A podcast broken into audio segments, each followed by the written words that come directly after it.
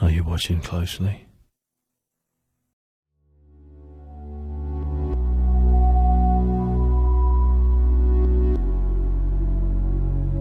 Hey everyone, thanks again for listening. You can watch my films and read my movie blog at alexwithrow.com. NicholasDostal.com is where you can find all of Nick's film work. Send us mailbag questions at what are you watching podcast at gmail.com or find us on Twitter, Instagram, and Letterboxd at WAYW underscore podcast. Next time is all about Christopher Nolan's new film, Oppenheimer. We're going to see it in IMAX. We're going to talk about it right after. And who am I kidding? I will be talking about Barbie as well. Stay tuned.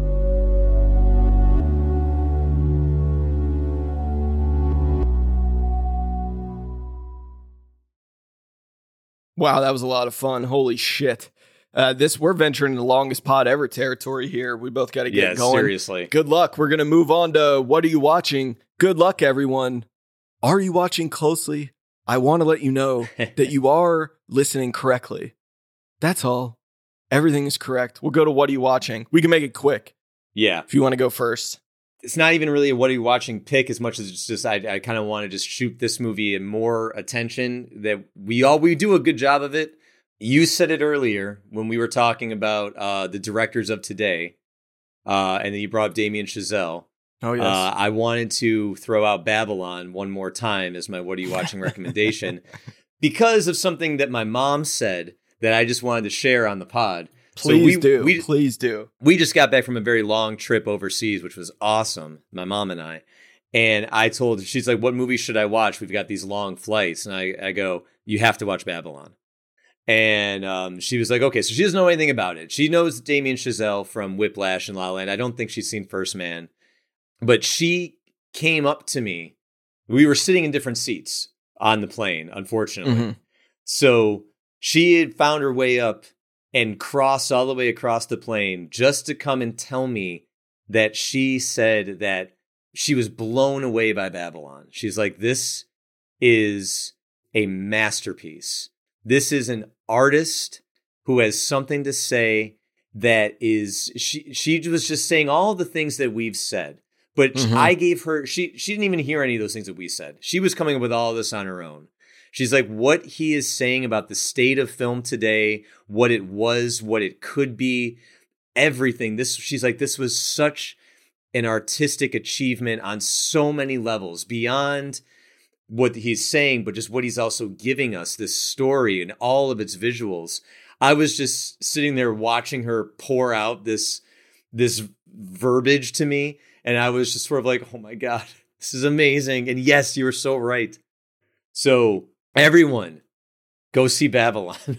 Go see it. It's available to stream now. I believe Paramount Yeah. Plus. Like, go watch it. It deserves, you know, that's one I would not mind doing a commentary for because we did an Oh. episode about it, but we recorded that episode 45 minutes after we saw it, like right away. So we didn't all this like all this stuff, all this um context and all this thinking that we've had with it, all this time with it. We've had like 8 months with it now. It'd be great to go back and revisit it in some fashion on the pod because when you text me that about your mom, I replied and said, I think that is going to be one that kind of tipped people over because a lot of the r- reasons that movie was rejected were for ideological reasons that just, uh, it's like, eh, people, this is a movie. Like, this is a movie about a ridiculous time in Hollywood. And people who saw that movie, a lot of them loved it. Critics really loved it. The Oscars rejected it. And I think, I think give it a few years and that's going to be a classic that it was oddly rejected, like bafflingly rejected. It's going to go, what the fuck were you people on? Maybe I'm wrong. Maybe I'm wrong, but I do think that one will be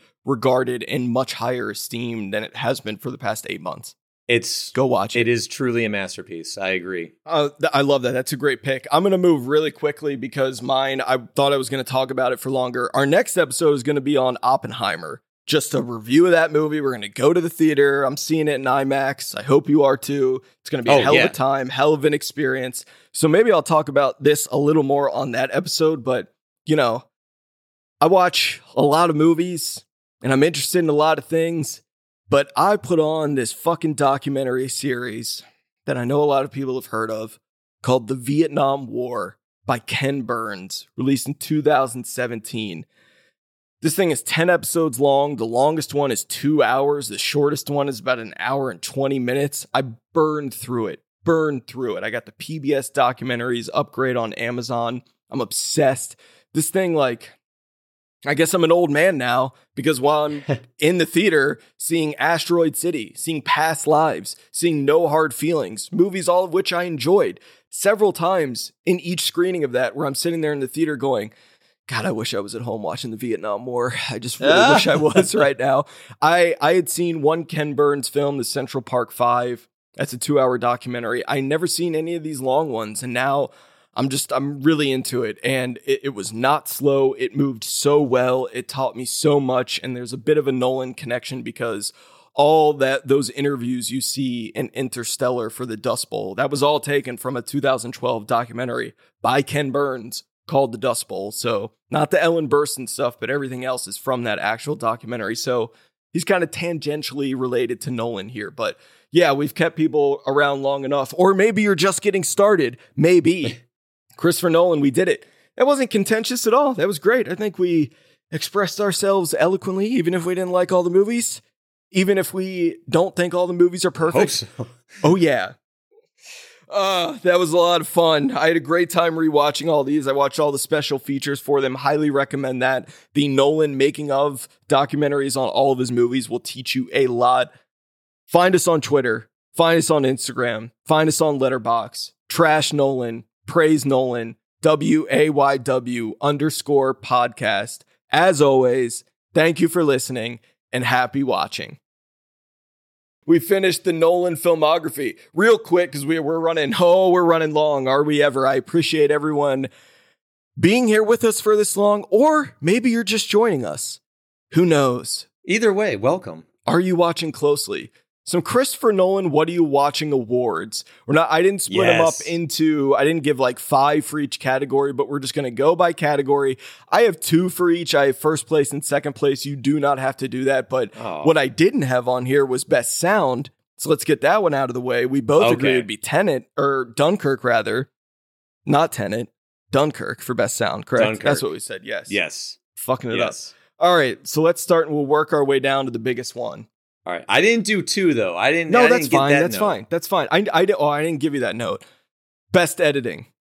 All right. You're gonna love this. You're gonna love my answer. Okay, I can't wait. I thought a lot about it. Okay. Insomnia. Oh, wow. That's great. I did for all like the jump cuts and stuff.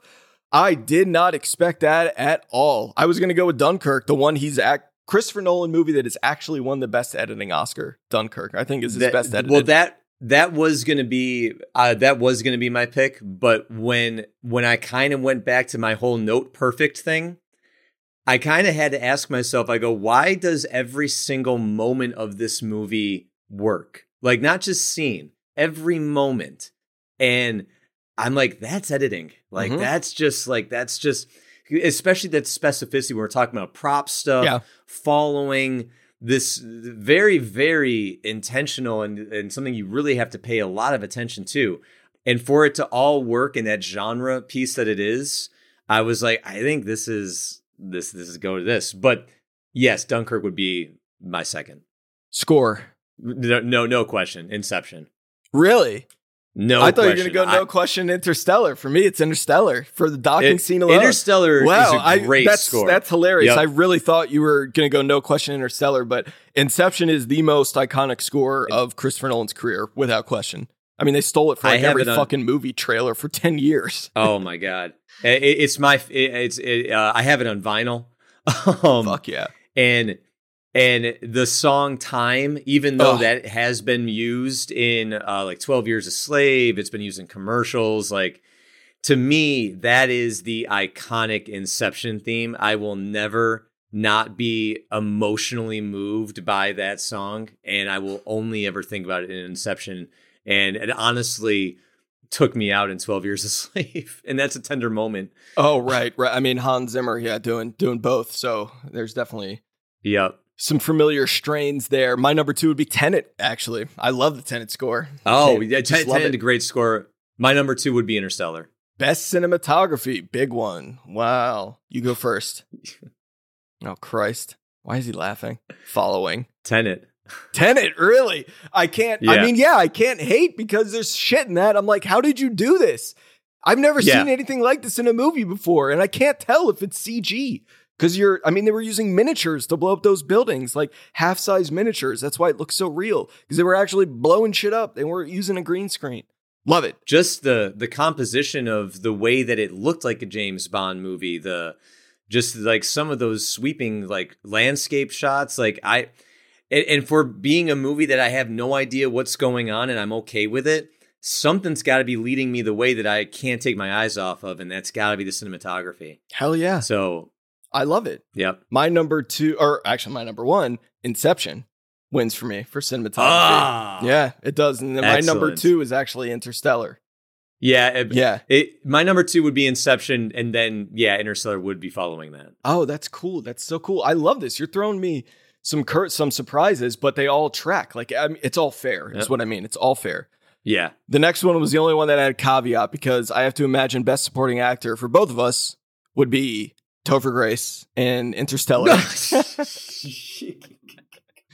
Heath Oh Ledger, my we love you. The Dark Knight, rest Yeah. in peace. We love you. I assume that would be number one for both of us. So I'll do my second choice first. And I thought a lot about this, but I'm going with Robert Pattinson in Tenet because I love that guy. I love him. That's a, that's a that's a good one. I this, this might be kind of shocking. Uh, I'm going Christian Bale, The Prestige. Ooh, okay, okay. That uh it's only shocking 'cause that's a bit of a stretch for supporting. I think he's the lead in that. You think so? Yeah, I think I don't know. Okay, all off the hook with that one. Okay. Okay. all right, all right. I think you might need to dig deeper. Okay. Okay. Then let's come back to that one. Give me some time to All think right, about right, it. If come that's too much of a stretch, Casey Affleck is sitting right there for you. Right, he's You- just you right there. Shut You you, shut shut, your your, whore mouth. Best supporting actress, Marion Cotillard, Dark Knight Rises, obviously. J.K. Hundred percent. Inception. I put Inception for her. I love her in that. Oh really? Oh yeah, yeah. Oh, I really she's so love her in good. Inception. I believe all of it through all the all the beats of what she was doing. Yeah, I love her in that. and she does some things in that movie too like that are are like uh, like that there's a look that happens when they're they're coming back from the uh the hotel scene they're up in the elevator Yeah, and they're, the elevator is, is rising up and then she just has her eyes looking up at them and but her hair is moved to one side Right. she looks like a monster Yeah, she she looks like an looks evil crazy. evil yeah oh, crazy I love it.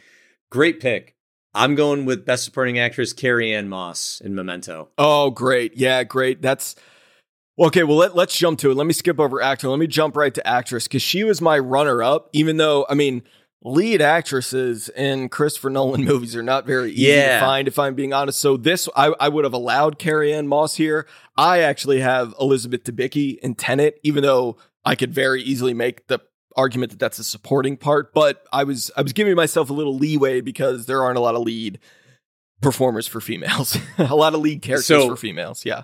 My best actress was Elizabeth Debicki. Oh, we've had one that matched. All right. because I because I did because I you're you're right. Like there's not it's not a lot of of um of leading performances for women in Christopher Nolan's movies, but I would think that that one would be the biggest one he's had. I can't think of another one that's got that much of a of a lead's weight in terms of the story. And Carrie Ann Moss really isn't in. She's just the only woman in Memento. That's true. That's very true. Okay, let's move back up to best actor. This is a, a my one and two. I was like, really? You're gonna do this? Number one, bring it home. Guy Pearce, Memento. God, I love him. Ooh, Fuck. God, I love him. all right. He was allowed to improvise a lot of that uh, voiceover narration. By the way, he was just just allowed to sit in a booth and like let it sound human. You can hear a lot of like pauses, human pauses. Love it, love it. I love him in that. So give me your number one, then I'll give you my number two. My number one, Al Pacino in Insomnia. That's my number two. Fuck Yep. yeah, that's Yep. awesome. He's so good in that. Dormer here. Oh god, that's great. I love him in that. If you think like Pacino fizzled out by the '90s, like he was done, nah. The 2002 Insomnia is, and obviously now with the Irishman, like he got he got a bounce back. But I mean, and he's so good in Insomnia. So he good. is so fucking good. Here's a big one. He's written them all except one. Best screenplay. My number one. uh, This was a no brainer for me. It was Memento. Uh, Mine it has too. to be. Mine too. Okay. Okay. Yeah. Do you have a second spot? Do you have a second pick? I mean, For screenplay, uh, uh, mine actually was Inception. yeah, Only because actually, it's an original story that he worked Yep. on for so long, and I I appreciate it for that reason. that would be mine. Yep. And, and I have an answer now for my best supporting actor. If you want to just cross back. To All that. right, let's go back up to best supporting actor. Let's do it. I said Robert Pattinson, Tenet. You say I say um, uh, Joe Pantoliano from Memento. Memento. Oh, good. Yep. Lenny. Yep. Ah, yep. Yep. he's such a I thought about creep. it and I was like, I was like, oh man, he, like he, he's really good in it. He does a lot of interesting things. This was the hardest one for me. Best director. This was not easy. This was not easy. I, I I have I actually have tied for first place. That's what I I have here. I have a tie. I could split it into one and two. I cannot believe this. I can't believe when I'm. I, you, do you want to go first for best director? I'll go first because mine is a because of this was actually my toughest one, and my answer might be a cop out just because I went with it because it's my favorite Nolan movie. So my best director is Inception. Okay, no, that's fair. That's totally fair. You know what I put here? The Dark Knight slash Dunkirk. Ah, I did because I think for what The Dark Knight is, I think it is a perfectly directed movie, flaws and all, of course, but Yep. the genre that that fits into, what he was able to achieve with it, the lasting legacy of it, Yep.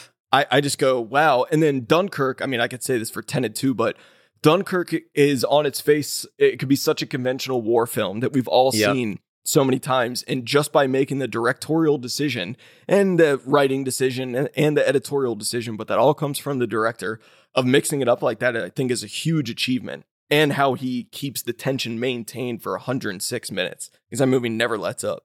I was surprised I put those though. I was surprised. The Dark Knight was the one I was actually battling between Inception and The Dark Knight mm-hmm. because I ended up going with Inception as my number one just because I was like, fuck it, it's my favorite. You know, I'm gonna go with it. But for all the reasons you said The Dark Knight, which were my reasonings for picking that one as well, the one and two. Yeah. Best picture for me goes to Memento. Love it. Best to me is Inception. Yeah. Those Yeah, were yeah, those were spoiled, fair, of fair. course. Yeah, they were and then ones. you may have thought that was our last category, but it is not. Nah. The most coveted category involving Chris Nolan. Best Michael Caine performance. What do you have? I have the prestige. Oh, cool. That was second place for me. I have, you're going to fucking hate it. The Dark Knight Rises. Oh. Well, it's because of the I one love that scene on the stairs. I just, and then when he's crying at the grave, I, I love it. I love what he did with that. I didn't expect it, but Prestige would definitely be number two. Yeah, I love how involved he is in that. I love his one scene in Tenet. I just, I love Michael Caine. He- he's the most involved, I think, in in a Nolan movie in the Prestige. Like he he's more than just. I mean, oh, Alfred. I mean, yeah. I mean, he's very involved in those movies too. Ah, honestly, we've It's been awesome. I know we've come a long way, and I this is maybe the one I'm most excited to talk about. We're here at Tenet, released in 2020. It was supposed to come out in May of 2020. The global pandemic delayed that, Yes. so I'm just gonna get going because you've seen this. You've seen this one once. So let me let me kick off here. October 2020, the first movie back in theaters. They're opening theaters back up, and Tenet is the big draw. So I'm so excited. Holy God, it's been six months without being able to see a movie in the theater. I'm beyond excited to see this. It was brutal not being able to go to a theater for six months. I was itching to tell you how much I fucking hated this movie. Uh, about I don't know, 20 minutes in, I realized I do not have the slightest idea what's going on, and clearly I'm not going to. And I made the decision there to, I guess I was mad at like COVID, mad that this had to be the first movie in six months that I had to see, and I could not hear the dialogue, and it seemed so important. I had no idea what was going on, and I hated it. I remember texting you and being like, I didn't like that. I would give it a D. I thought John David Washington was uh, awful. I, I just, it was wild how much I rejected it. We did our top 10 of 2020. No mention of that movie. We never mentioned it. Never. All due respect to Lovers Rock. I'm watching Tenet now. This has to be my favorite movie of that year. It Don't has to be. you even Lovers Rock is like Oh. a 51 minute art installation. It's a little longer than that's like a 70 minute art installation that I love. I would still put it first. But my point is the about face I've had on Tenet is is unlike I mean, it's up. It's one of the top five movies of my lifetime that I've done a complete 180 on, and I absolutely love this movie now. I still think it is confusing as all hell. I still think without captions, you cannot understand a lot of their dialogue. But I now think that he made his James Bond movie. A lot of a lot of the plot points in James Bond movies make no fucking sense, for better or worse. The way that John David Washington is playing the protagonist, I totally get what he's doing, the humor he's injecting into it. I love this movie now. The thing was, because it was COVID, the movie didn't leave theaters for a long time, a long Yeah, time. So I just went back to see it because there was nothing else to see. And then before it came out on Blu-ray, I, I wasn't even gonna buy it. I rented it on YouTube once because it wouldn't leave my head, and I watched it and I was like, shit, now that I understand this better and I'm a little calmer, I really fucking like this. And I just do. I watch this one all the time. Two things I loved from the beginning, even in that first viewing, was the score by Ludwig Göransson, which It's is great. just, I mean, I work out to that score. That score is nuts. I love that thing. And Robert Pattinson, who I think is uh, is just remarkable as Neil, and I, I love his character. I always have, but yeah, I love Tenet now. That's my long speech of uh, really rejecting it, honestly, because I couldn't understand it. And then when I gave it another chance, several more chances, I really grew to love it and appreciate it. Totally understand that it's over the top and confusing. I get all that, but you just watched this, I did. so talk to me about Tenet. So this was the first movie I watched uh, for our Nolan pod um, because I was hoping to get in a second watch because you had said you're going to have whatever experience you're going to have with it the first time. Yeah, It, it, it would behoove you to watch it a second time, no matter what. And so I couldn't get that second viewing in, unfortunately. But I will speak to my first viewing of it. I really liked it. good. But I can't Good. really give you a reason why because I was okay. So also, I did watch it on TV and I put closed captions on. Mhm. I was actually following the thread of everything f- fairly well. Then the physics at one point got to me and I couldn't follow anymore. I was I was doing my best. I was following the the time. I was following like what was going on. I'm like, okay, yup, yup, yup, yup. This is all like it's this it's out there, but I'm but I'm I'm even if I wasn't exactly there, I'm like, I think I'm in the ballpark. But then some of the in, inverse physics of everything yeah, yeah. got too confusing. And by the time we get to that whole end battle, and you've got one side Going in reverse. inverted, Yeah. and yeah, I was like, I have no idea what's happening, no. but I think it's cool. This this this is basically what the, your James Bond analogy. I think is honestly kind of perfect. James Bond in every movie has to save the fucking world. Ethan Hunt in every Mission And- Impossible movie, he's got to save the world. How does it all make sense? N- no, I cannot sit here right now and tell you verbatim everything that happens in Mission Possible: Dead Reckoning Part One, which I just saw, because a lot of it is confusing. I forgive it. I don't know. it well and that's kind of how this was where it, it was like okay I, I don't know what's going on but this is all really cool yeah, like that's the word i use for this movie i'm like this movie's cool super cool. It- it- and you're right because john david washington is is playing a james bond this is a james bond but just nolan style He- yeah, no like this is the most up his own ass nolan's ever been i think and he knows that. He He- knows that absolutely. Yep. He does. They gave him two hundred and five million dollars to go Yep. make this fucking thing. It's an original script. This thing is nuts. It- I can't believe they did that. I can't yeah, believe like, it. it is. It's a it's a sci-fi James Bond Nolan uh, thing. I honest God, even when I lost the thread of what was going on, it didn't matter to me. And this is the Mhm. first viewing because I, I accepted it at one point because I was like, you know what, I did lose track of what's happening, but I still understand the stakes and I'm still invested in the saving the world Mhm. component. So I was following everything, and, and there were a few things that were making sense, and and I loved Elizabeth Debicki in this. Oh, she's so good in it. I love her in it. You know how she got the role? Widows. That was it. Emma Thomas, the Oh producer, saw God. Widows and was like, Chris, you have to watch this. And they went, sold. She's in. She th- she to me is the heart of this movie. Oh, for sure, And- for sure. And the to me in my experience with the movie when I lost track of everything, I remember I told myself I was like, just go back to Debicki. Just go back to like ground ground my confusion in whatever's going on with her. And I didn't need anything anymore. I, Yeah. I was Yeah. like, I I know where where I'm at because I'm with her. Now, I guess this begs the question because clearly I did not need this movie to make sense to me in order to enjoy all two hours plus minutes that it was because I really did. There there Yeah. wasn't a single moment where I'm like, I don't like this. I liked everything that was happening. I just acknowledge that I don't know what's happening. Does that make it a good movie? Like it should should that be the case? Should you have to abandon all understanding of what's happening can you allow yourself to still enjoy it? Clearly, I could. I would like to understand a little bit more, but I enjoyed my time with this movie so much. But is that is that something that's okay? Yeah, is it fair for a movie, in order to fully appreciate it, demand repeat viewings from you? This is an age old argument. I, I don't know. I mean, there are a lot of classics out there. No one's going to understand 2001 A Space Odyssey fully on first viewing. You're not. You're just not going to. So, th- Well, can this- you even do that with a second viewing with this? Um, no, no. I mean, Yeah. you can't. There's no way someone can fully understand Tenet in a second viewing. I mean, I've seen it. I've kept count.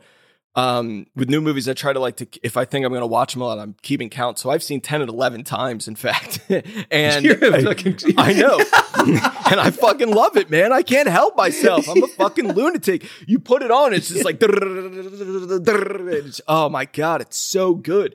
And they torture him, and um, I do have it all. I, I got it all now. I, I did not get here on my own. I did not. I got here with a lot of Reddit threads, a lot of sleuthing on myself, but I pretty much get I get everything that Kenneth Branagh's character is doing now. The stakes at the end, I get what's happening. I, there a lot of things, a lot of the whys are not explained on purpose. I don't get everything like I oh, I don't want to give away the end, but what is revealed in the end in, in a back and forth conversation, I, I don't know what the hell's going on with all that. Like who knows? They don't show us any of that. But what they show us on the text of Tenet, I do understand. And the way they made this was fucking nuts. I mean that I thought they did some digital trickery for all that backward stuff. I watched the feature length making of for this. No, Robert Pattinson learned how to drive in reverse. I mean, there's some trickery, of course, but like that hallway fight, that was the first thing they shot, and they had to shoot that four times. I don't mean Wow. coverage of it four times, I mean coverage of it from four different takes. They had to do it with John David Washington in his nice polished suit, first forward, then reversed. He actually filmed like doing the motions in reverse, and then he had to put on that black ops suit and do the same exact thing. And when they Wow. edited that scene, the both of the fight scenes, they didn't use any of the same takes. It's fucking crazy. Like, That's awesome. yeah, the, it. This is a big lift to appreciate. I I get it. And is it fair?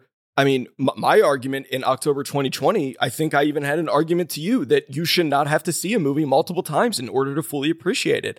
I would say that. And that's why if someone watches Tenet once and tells me it's a piece of shit, you're not going to get an argument from me. What I will say is if you're interested in all, I promise when you go back, you'll actually start to understand a lot more and it'll probably benefit the film for you. And like me, you may develop a relationship where, like, oh, I'm learning with this thing. Like, I feel like I'm getting smarter as I'm watching this Yeah. because I'm figuring it out. So there's a joy in it for me. Yeah. I love it. I love Tenet. Yeah. I'm about to go put it on now. I- yeah, for the twelfth time. you 12th ti- fucking 12th time.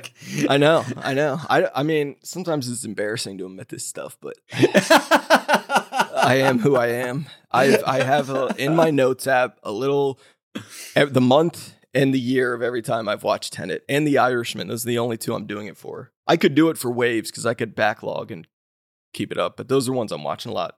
What do you do? You know what movie you've seen more than any other movie? Oh, ever?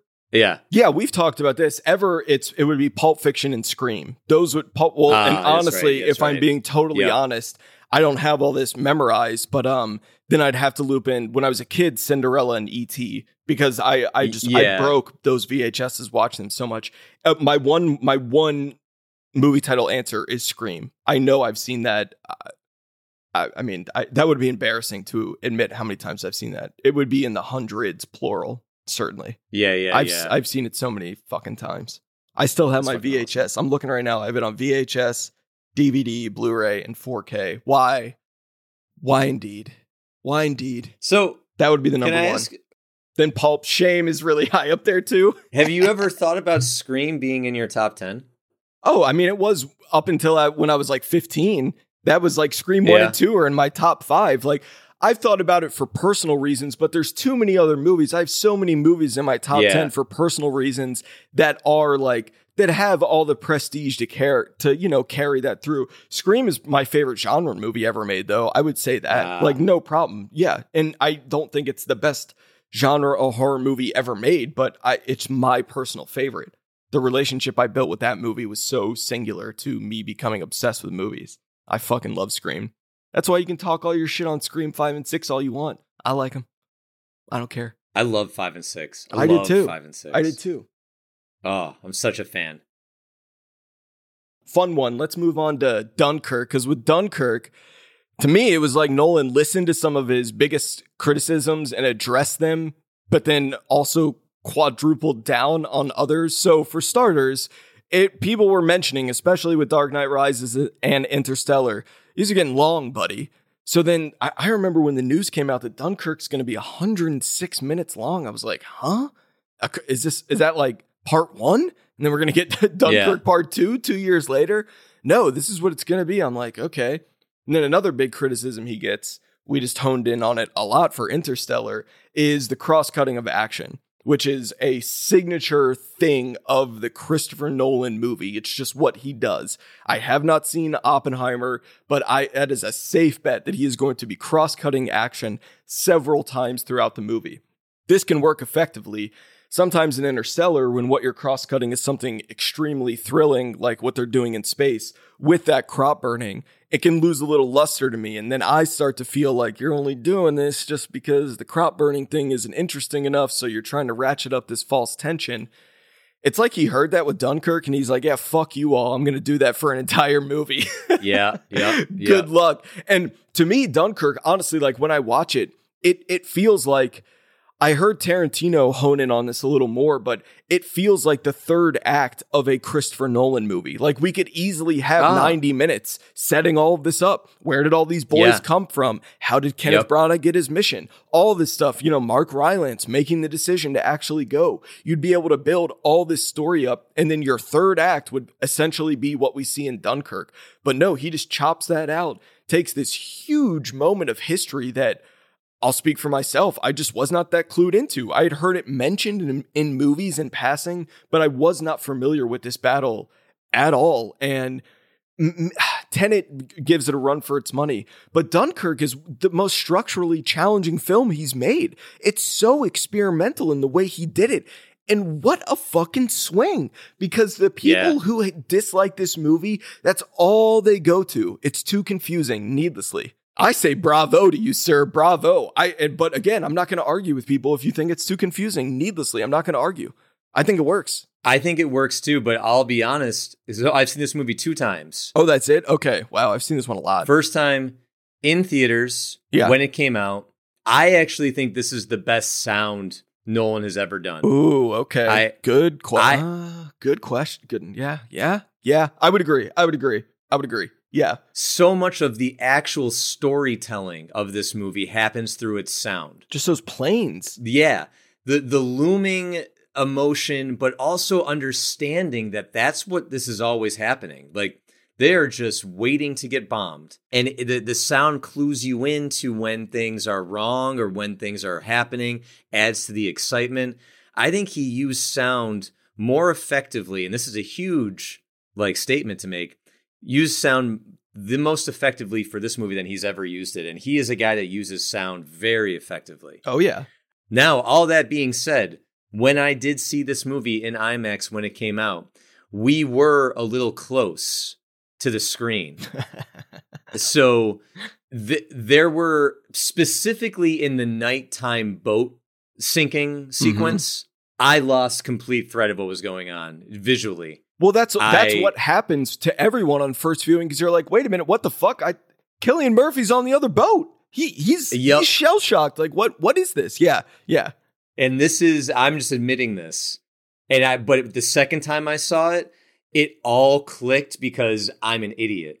In the very beginning of the movie, when they because he only gives you these title cards once to explain what you're Yeah. about to see. So it's the mole one week, the sea one day, the air one hour. Mhm. I did not know that the mole was the ship and uh, everything that has to do with like this is the one place where the ship comes to get everybody. Yeah, like the docking part of the beach, essentially. Yes. Yeah. Yes. I did not know that that's what that was. I didn't so either. The first time I, I, saw I it, I had no fucking clue. I thought they were talking about like a detective, like a mole, like a oh, undercover exactly agent or what I something. I, thought, had no idea. I, Yep. You're not dumb for not And- knowing. I had no fucking clue. and I did not get that the one week thing was the time stamp that he was giving us for this part of the story. Yes. So I got, as I think a lot of people did, I did get confused in that first viewing as to why we were cross cutting this nighttime sequence with two other moments that were happening during the day. I'm like, what is the time frame here? Now, second time I watched Dunkirk on my phone at four o'clock in the morning, it all became instantly clear. I was like, "Oh, the mole. That's that must be the ship, the docking port. Oh, and this is all taking place in. Oh, that makes sense. That means everything that we're seeing is happening in the timetable he's giving us. So uh, everything that's happening here is in the span of one week. not no That- no no no no no. Yeah, you're you're Is close. that not what's happening? No no no no no no. Everything that's happening on the beach is not a week. It's like uh, a day and a night into like the next day.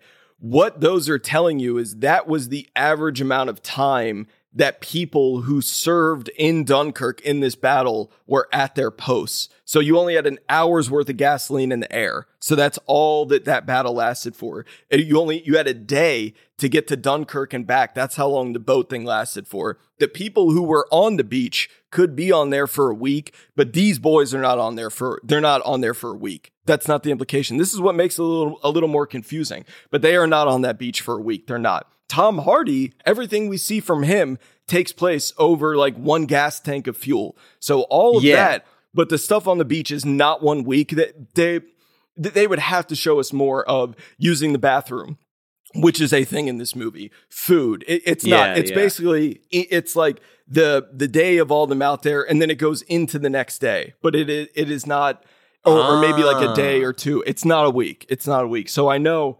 Sorry, I know you just pieced all this together, but that is a confusing part of it. It doesn't mean what's confusing is that we are actually in the air for like an hour with Tom Hardy, and Yeah. that's cut up. And we are on the boat for like a day with Mark Like Rylance. day. That is cut up. Yeah. But the the idea is that the average soldier waited on that beach for a week to For get week. picked up. But that wasn't. It's not saying that all these guys, you know, Fionn Whitehead So- and and all them have so been was there it for basically because they make a that that they do it a few times where they're like, my God, you can see it from here. right? basically. So basically, it was more of a thing is like, this is how long it's going to take for you to get home. Yes, if yes, you're yes, exactly. Okay. If you are flying the mission, flying, it will take you will be out for one hour at a time. If you were one of those extremely gracious citizens who took their personal boat Yep. all the way, that would take you a day to get to Dunkirk Beach. Yeah.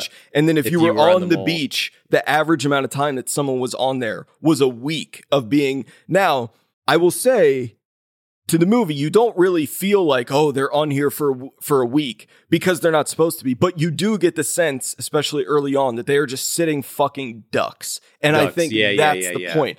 And the week versus a day versus an hour is supposed to clue you in and help delineate that these are not taking place concurrently. He is messing with us with the structure to make it seem like Tom Hardy's been up here for, you know, 48 hours. He hasn't. He's only been up here for an hour. No, yeah. You're like, oh, when the boat explodes, oh shit, that's the same boat. Like there, there, there's not four boats exploding in this movie. So you go, It's- and then, uh, of course, the whole moment is when he's you know pulled up out of the water, and that's when everything's supposed to click into place. But yes, it, it the structure of this movie is confusing, and those title cards. Uh, At least that first one doesn't really help matters much. well, it doesn't. But okay, let's just say even because okay, this this all does make sense to me, but it it doesn't really disrupt the way that I was experiencing the movie the second time. Because once I, at least in my head, for what I was confusing it to be, but what I was going with was that timetable. right. It actually still helped me make sense of everything because Yeah, I yeah. was able to watch each one of these storylines happen with the idea of a more understood sense of when this was happening. And so even when it hit nighttime, even my head, I'm like, oh yeah, that's right because it's a week. But okay, scratch it, that's wrong. But even still, I'm like, well, it does take more time over here, so that's why it's night. Exactly. And that's why we're still seeing this. So I was able to actually piece together the structure.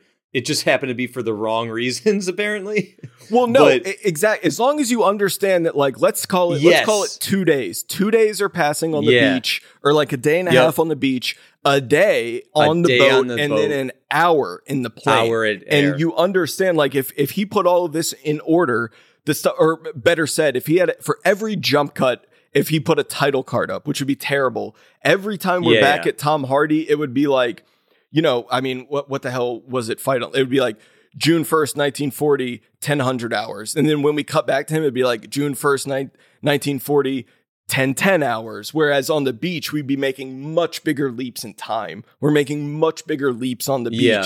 Like we don't see that boat get filled with water, but then we jump back and it's full of water. So we're, whereas we're not cutting any time out of Tom Any Hardy. time out. Nothing. Basically, Yep. like that, that mission is, is all there. It's all captured. But it's, this is what makes it going back and rewatching it so fun because, you know, Yeah. there's no need for a movie like this to have that structure, but that's what adds another layer to it that I know annoys the hell out of some people. I know, like my dad, it's confusing and loud. Like, I get it. I totally do. But it, it helps distinguish the movie uh, unlike any other war film, honestly. A a hundred percent. And when it all comes together in the very end, like the, it does give you like that. Oh wow! Yeah. And now we're all together here. Yep. Now it's all like like I I love that. I thought that was really cool. Even though apparently I was thinking of it the wrong way, but but I still connected it the same way, which I hadn't certainly not done the first time. I I, I really liked it. I I thought this was um especially for a movie that not a lot of dialogue Right. but yet you are you do understand the stakes and the reality of what this particular war battle is doing and and the tension that happens in every bit of the scenes tom hardy does a really great job with just his eyes in this in this thing I mean, you see that fucking guy make the decision. I mean, you see him decide. He's like, I'm out of gas. I this Yep. is the moment. If I go back, I live and I'm it's safety with my other men. Or there's they still have trouble here. I need to go help out, and then I'm I'm either going to die or get captured. And Yep. and that's I mean that's it. And you see him make the decision with his eyes. It's fascinating. it's funny uh, uh, it feels like christopher nolan just wants to constantly put Put masks hide on tom. Yeah. face hide Yeah. his face. every time I mean, mask that- on him. that scene when you know his buddy he's like he's on me and just the way he goes i'm on him is so like it just gives me chills the way Hardy said it Yeah. he's just down there and then um tarantino's talked a lot about this movie. This is his second favorite movie of the 2010 decades. He loves wow. this movie loves it. Social network being number one. And he said when he saw this he got to see this in a theater in london. And when kenneth branagh you know it's waiting it's waiting that tension the music and he just says home with like tears in his eyes. Tarantino was like the place fucking lost it like that's how much this movie and that moment means over there to them and i love that because i've always really liked that line delivery and the music just It's queuing great. up oh it's so great and it's also it also says something that like that clicking watch should be annoying as all hell, but it's just not. Like it helps, you know, yeah it's a part of the score and it helps keep it moving. It's oh god, I really love it. It's such a thrill. And again, uh, surprisingly, one of my favorite three watch. And I want to, you know, we haven't mentioned Hoyte van Hoytema yet. I mean, God, he's just he has taken over the scope of Nolan's vision so well. First with Interstellar, Dunkirk, Tenet. Can't wait to see what he does with Oppenheimer. So excited. yeah He uses IMAX cameras better than anyone. I'm convinced. It- it- it's it's it- he's he's incredible. Yeah. Or no, he's he's uh he's very credible. He's very credible. Well, I mean, his skill set is a little incredible. Two in a row for you. Two hard ones in a row. Here we go, Ah. baby. Interstellar.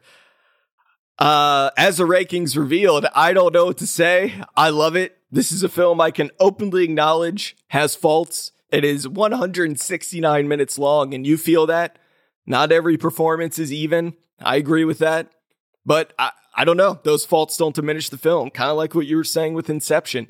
You acknowledge the faults and they don't take you out. They don't ruin it. And in Interstellar, they just don't matter for me. I mean, far be it for me to tell Nolan how to assemble his films or who to cast in his films, but but you're not going to get a fight from me on in any issues that you have with it. I just, you know, I've read almost every issue that's been raised about this film and I think they're fair, but uh with that said about Interstellar, tell me how you feel about it cuz this is the one I think we'll probably have the most back and forth on. But again, I'm not going to fight you. Not going to fight you. No, and and I and I don't and I and I and again, like I, I am. In, You in don't want it to be a shit show. I get it. You're, No, we're yeah. not here shitting on it. Yeah, but I do want No. you to be honest because I, I Yes. would love to talk it out. Yeah. because I want to like this movie so badly. I think there's so many awesome things. Well, number one, I love space. I love everything about it. So when I heard Nolan was doing a movie in space, I was like, oh, this is going to be so cool. And I love so much. I love the time stuff. I love the I love McConaughey. I love uh there there there's so much about this movie that I really do like and when this movie does hit it hits really really hard but there are just some things that happen in this movie that I just it ruins it. It ruins it and I hate it. I hate it. Give I me hate it. I one. hate it. Start with one. All right. Just start, pick one, random. The first one, the first thing that bothers me. So they get the coordinates to the uh to NASA through the uh like this the dust storm comes Yeah. and and the gravity thing happens yeah. and they get the coordinates. It was the ghost. The ghost did that. Sure. Yeah. Okay, first off, knowing what happens in the end, why the fuck does he give him the coordinates? Well, because you got to save the world. okay, all right. What do you mean? Come on. I'm not even here to argue with you, but that's No, but but got- the whole the, no, then the whole entire thing. But then when you get to when he's in the fifth dimension, he's not going to thing. Everything is to stay.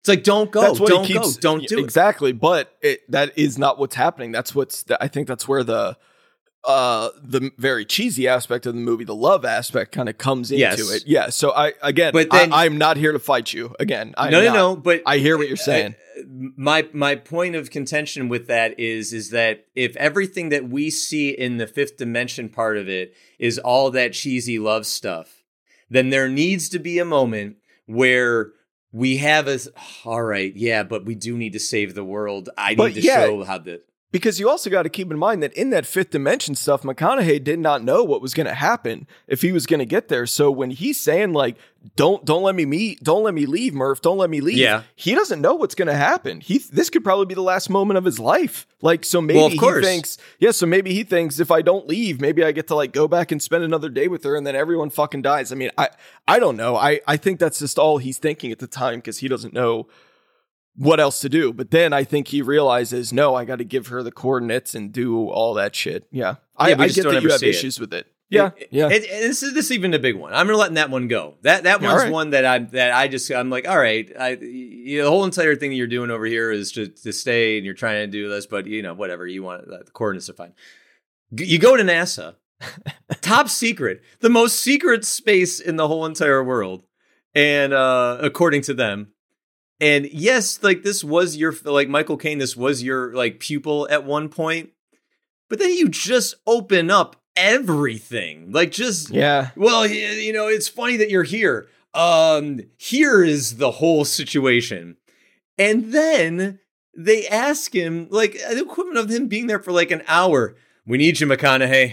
You got to go the best pilot world, I've ever bud. seen. Yeah. You got to go save the world. Like, he wasn't even going to come here. Like, these were, this was a random chance. So, who were you? What was your plan? Who were you going to get to, to this mission? Right. You know, it just so happens McConaughey shows up and then they preface, I'm, again, no, no, no. It's it's very very convenient. I think when very they- convenient. I think when he reveals that there's some sort of gravitational pull in my daughter's bedroom, I think that clues them into like, all right, that he's he's a step above just being a good astronaut. Maybe there's some other type of understanding here. Is it very convenient? Of course it is. It, it all happens. The dude decides in like less than two hours that Yeah. he'll he'll probably never see his kids again. He never does Yeah. see his son again. Yeah.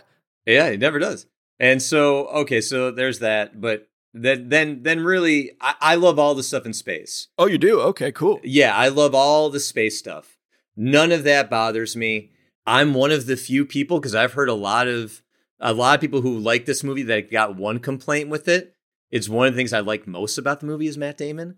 I think Matt Damon's awesome in this. I think the read on him is people actually don't like the character, and the character is a oh, whiny Oh, little yeah. coward. But I think he plays that perfectly. So I. I like him a lot in it. I will say the first three or four times I had no fucking clue what his motivation was. I didn't know the first four, th- three or four times I saw this movie, I did not get what he was doing. I and it, that's still a little hard. Do you get what he's doing? Like Yeah. the first time you saw it? Well, not the first time I saw it. Oh, okay, okay, yeah. I mean, Yeah, not the first time, but like like even on upon rewatch, like I, well, one he was not counting on ever being saved.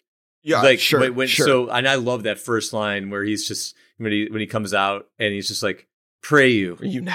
Never know what it like what what it means to see another human face. Like I love that pray you. Like what if what if, it's such like a when you learn his character, it's such a perfect line. Like yeah. pray you never have to know this. Um no, cuz you can actually watch him he is leading them in the direction he wants them all to go. Yeah. Like Yeah. he's even because people are even like his uh his his robot. Well, I forgot his name. Is like his equivalent of Tars. Right. It, it like the guy's like, should I actually go in here and like you know turn him on so we can get information? No, no, no, no, no. Don't do that. Like that's that that's Yeah, uh, we, it's, we it's decommissioned anyways. him. He yeah, he he was faulty. Yeah. We decommissioned him. Okay. Yeah, you can see all the ways that he is little by little plotting to get because he's trying to mutiny. Yeah. He he he's got his mission. He knows what what what it is. So I've always not the first viewing it was uh, shocking because I didn't know, but every other time I'm like, "Oh yeah, I see his little little subtleties, his little But his mission is to get to that remaining planet to try to set up the colony, right? That's what he's because Yeah, his- his- McConaughey's like McConaughey's like, fuck you all, my daughter's old, I'm quitting this, I'm going Yep. home. We just found out plan A was all bullshit from the get, so I'm going home. Yep. I'll help you all. And then Damon hears that and he's like, I can't let you do that because then you're gonna trigger to the whole world that this is futile. So I can't let you do that. I have to go on to the next planet. The first few times I saw it, I thought Damon was trying to go back to Earth. And I was mistaken Oh. that I thought he was being selfish in that way. But instead, Yeah. he put out this distress signal, which is where the cowardice comes in to get off of this planet, knowing that his planet was not inhabitable at all. So I get all that Yeah. now, but it's just, it took me a while. It's a leap. Yeah, it is a leap. It is a leap. Um, but not as big as the leap I'm about to complain about. Give it to me. All right. So so it basically starts where for whatever reason Casey Affleck doesn't want to save his son. It's I don't understand why he doesn't want to take him to the doctor, but for whatever reason Casey Affleck in it, knowing full well him and his wife know full well that their son is not handling the dust well and the doctor Topher Grace tells them, "Well, we need to leave immediately to get your son help." They're like, "No, we're not leaving."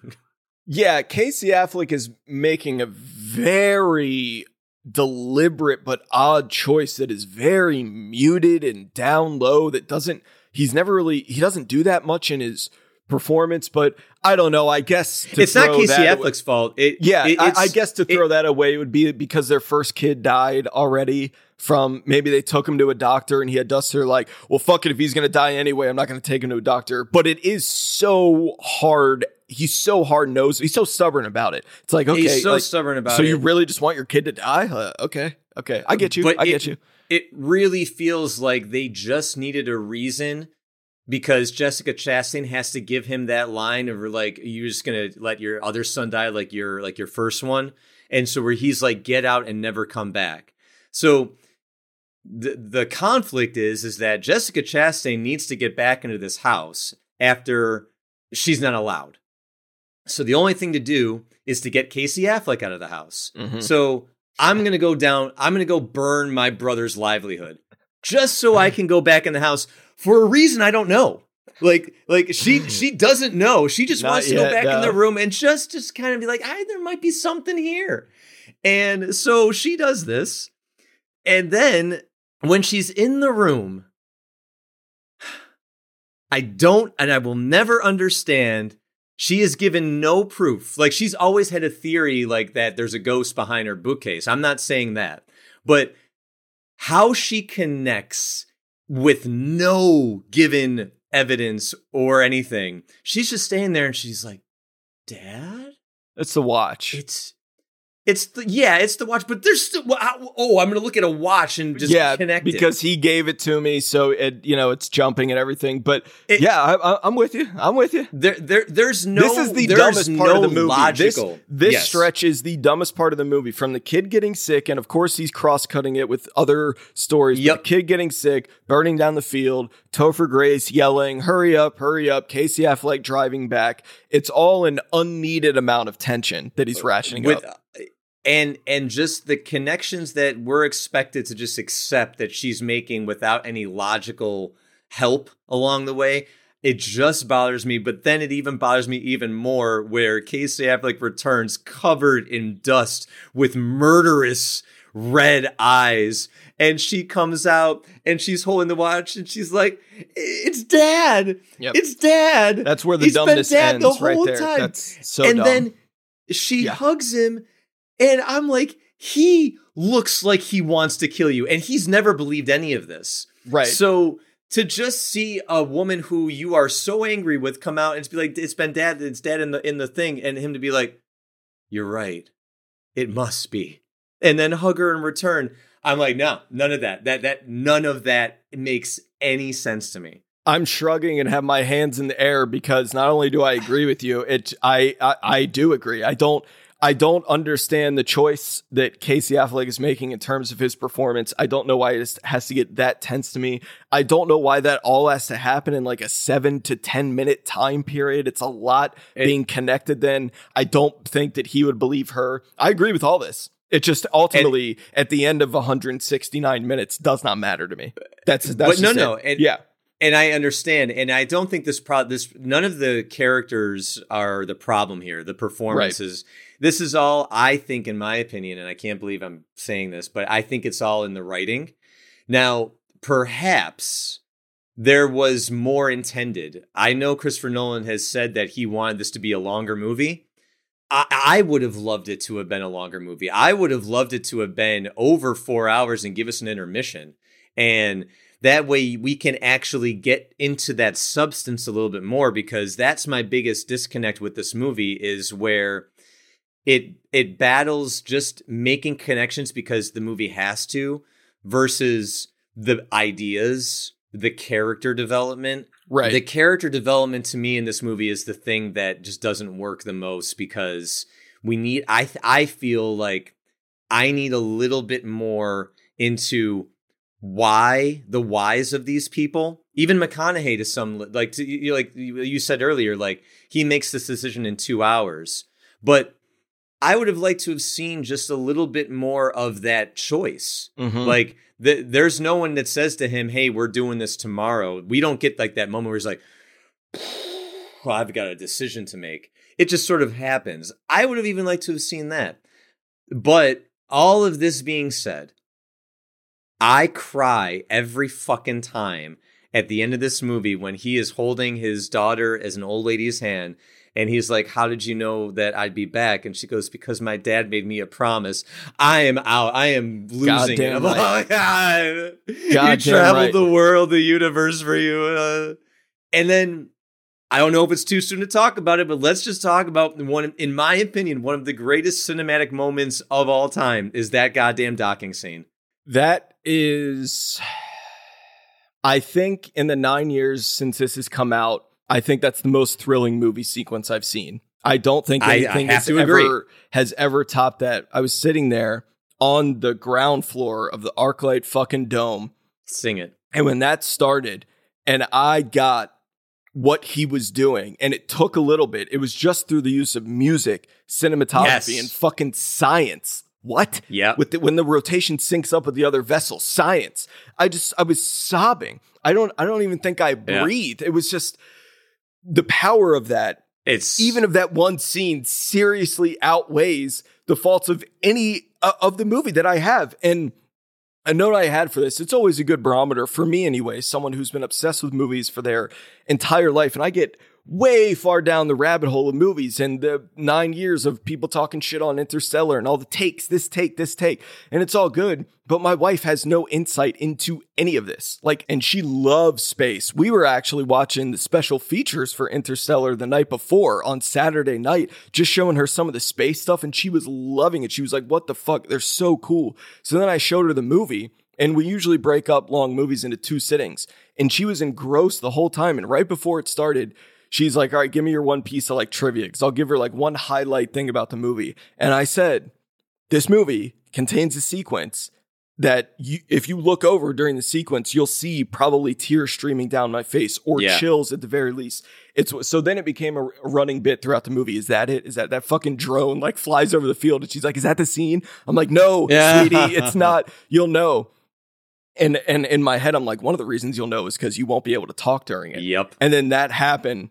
And I like, I snuck a look over at her and her eyes were like bulging and she's like nodding with the organ, like nodding just like I was. Uh-huh. And then it- when it was done, she was like, that was the fucking scene. I went, yes, it was. Yep. yes, it was. Yep. It, I mean, I'm getting chills talking about it. There's, I am too.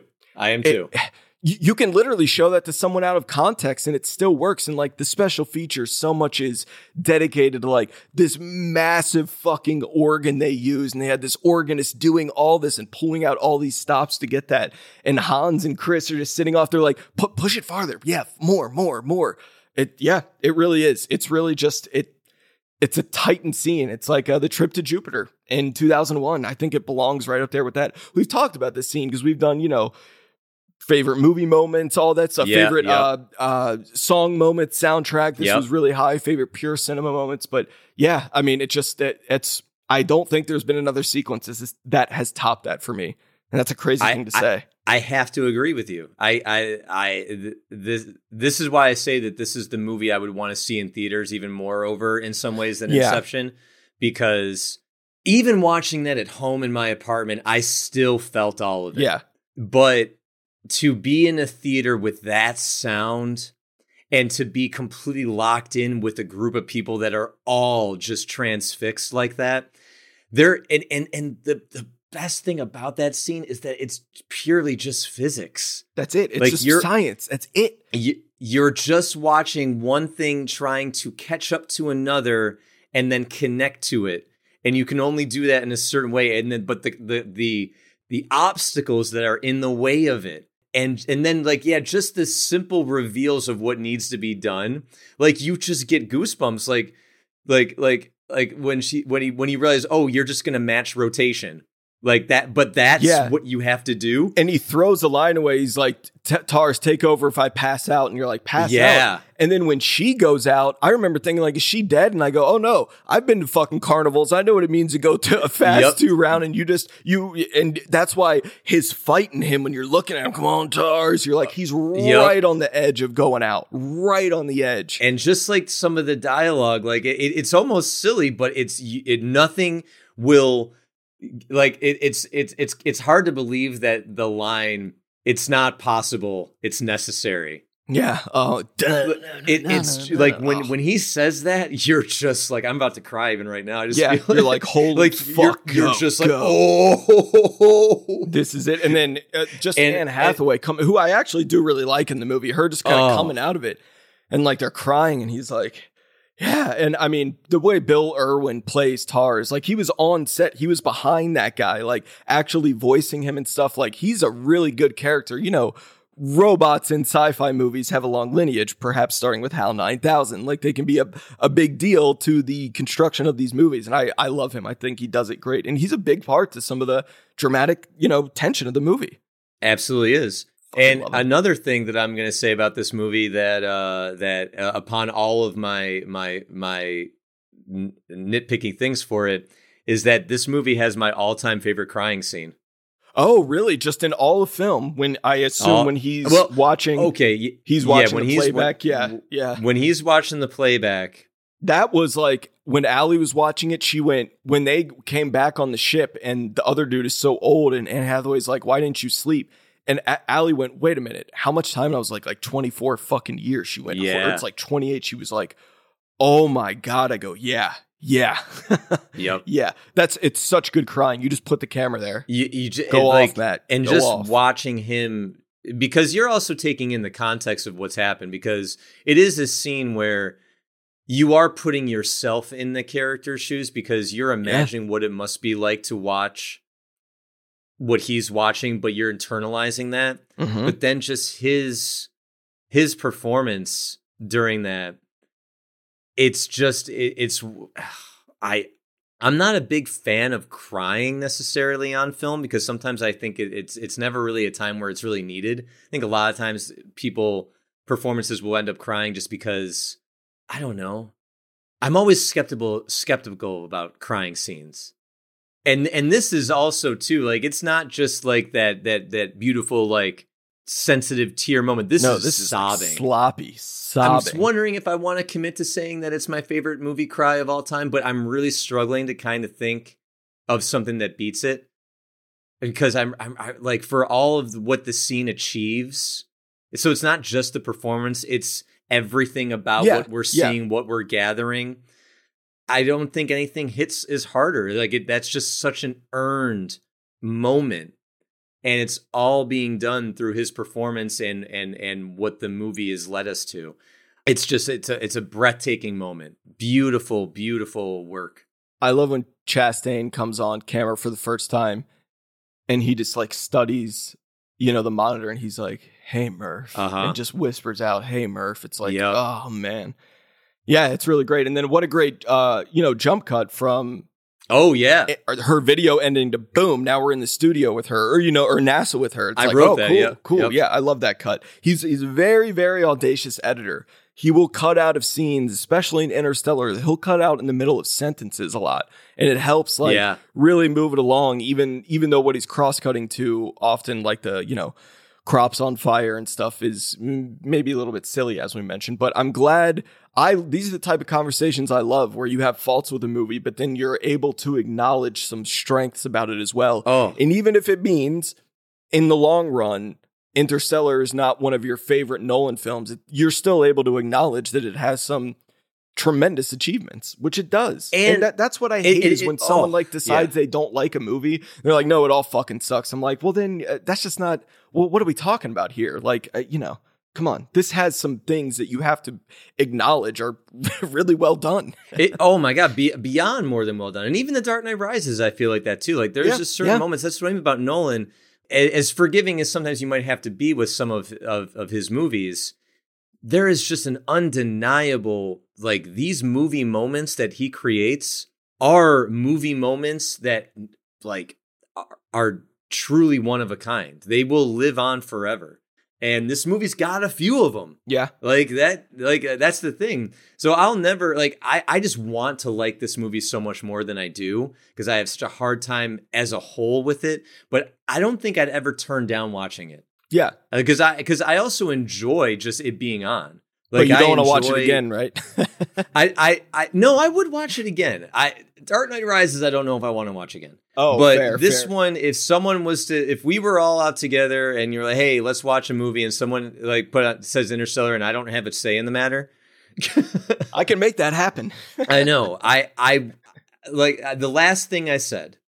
There's so much for this movie that bothers me as a whole, but overall, the moments that are undeniable are truly undeniable, and I want to watch those again. And I actually enjoy watching the movie. I just can't take it seriously when it wants me to. That's it. Okay, well, this is uh this is definitely a more balanced take than I was expecting, given some of our text exchanges. So I like this. I like hearing this. I I get to you acknowledge its silliness. I totally get it. Eureka. yeah, Eureka, baby. Well, uh I have one note to start off here for our, our next film, The Dark Knight Rises. The note is go off, Nick. I want to hear it because one of the first conversations you and I ever had about movies, you just, I was like, oh, so you don't like The Dark Knight Rises? And you, you were driving and you just went off about it. God. And you kept going. You were like, it's got to be one of the worst ones. And I think you would, you had just seen like Guardians of the Galaxy Part 2 and you were comparing and you were like, I'd rather see that again than sit through the fucking Dark Knight Rises. And I was like, really?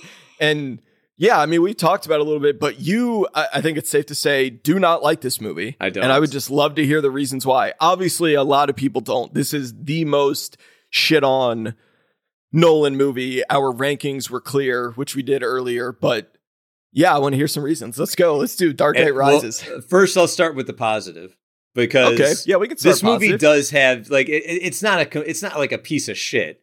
It's a Christopher Nolan movie that when it fucking works, it works. Like your the scene between uh Bale and Michael Caine on the stairs, like Yeah. that is a great scene.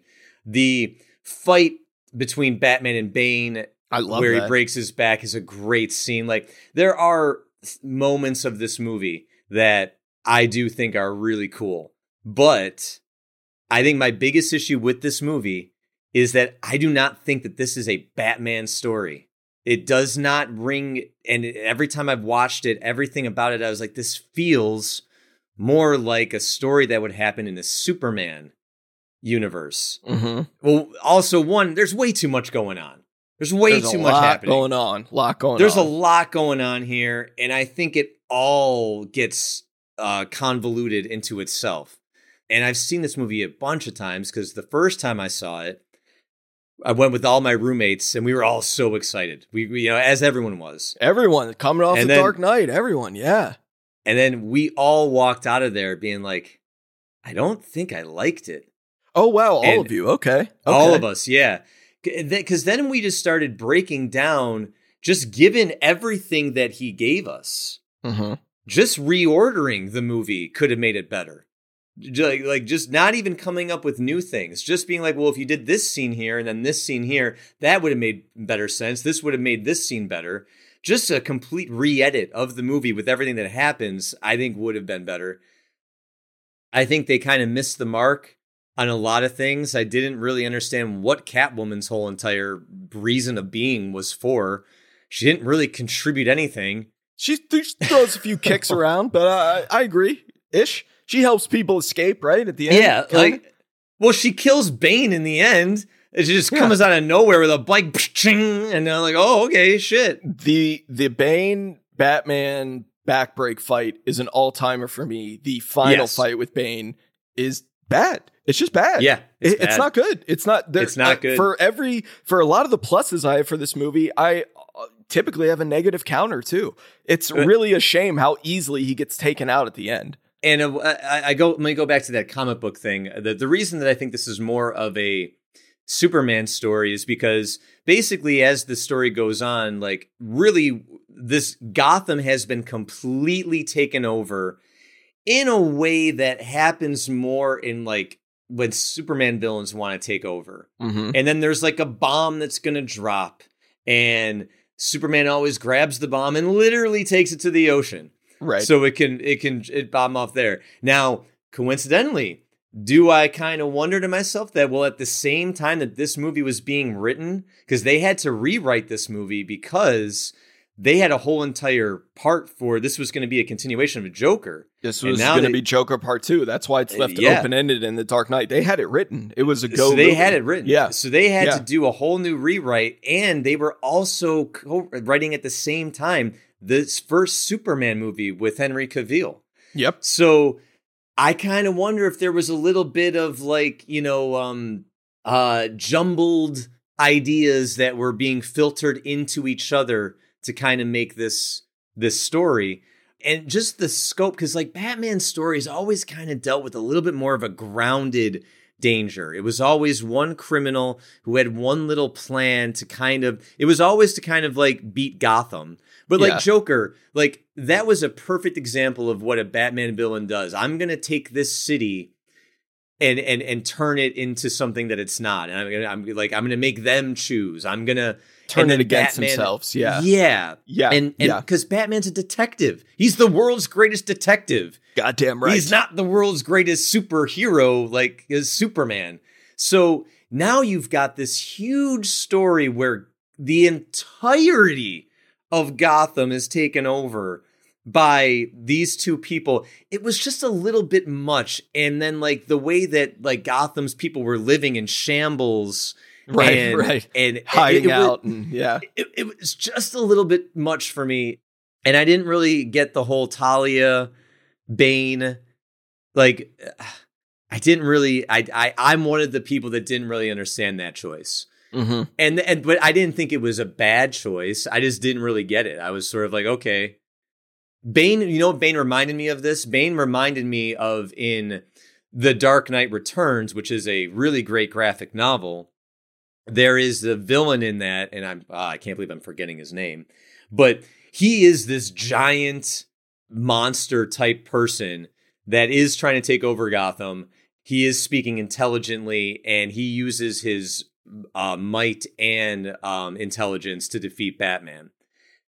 I think this actually played much more like that. Mm-hmm. I'm like, why not just do that? Why not Do just that, like screw? yeah. Yeah. like so there were all these things that were happening. I was like, well, why don't you just do this instead and just do this instead? The whole entire theory of Gotham City's people hating on Batman. I thought that could have been so much more like by the end when you got the whole city fighting.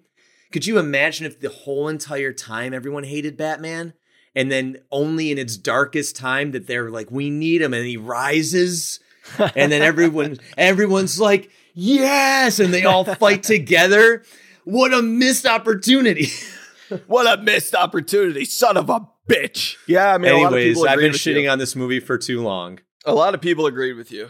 i just It made a shitload of money, but do Yeah. you like Tom Hardy as Bane? I'll put it. One of the things I like about the movie is I really believe that dude could kick the shit out of Batman. So I mean, he he sells that. He looks like a huge chunk of meat. i overall like it more than i don't like it That's fair. i think i just the whole entire time was just confused because again like i'm like well bane is not a I uh, this is a little mean. He's not. He's not a smart guy. yeah, sure, And sure. and until we find out that he is really just, you know, the big enforcer, but up until that point, we're to believe that he is the the brains and brawn of this operation. And and sometimes I couldn't understand what he was saying. Fair, Um fair. but uh I- didn't I did not mind the choice. I like I said overall liked it more than I didn't like it, but it was just sort of like, huh. All right, that's a that's a that's a that's a swing. Yeah.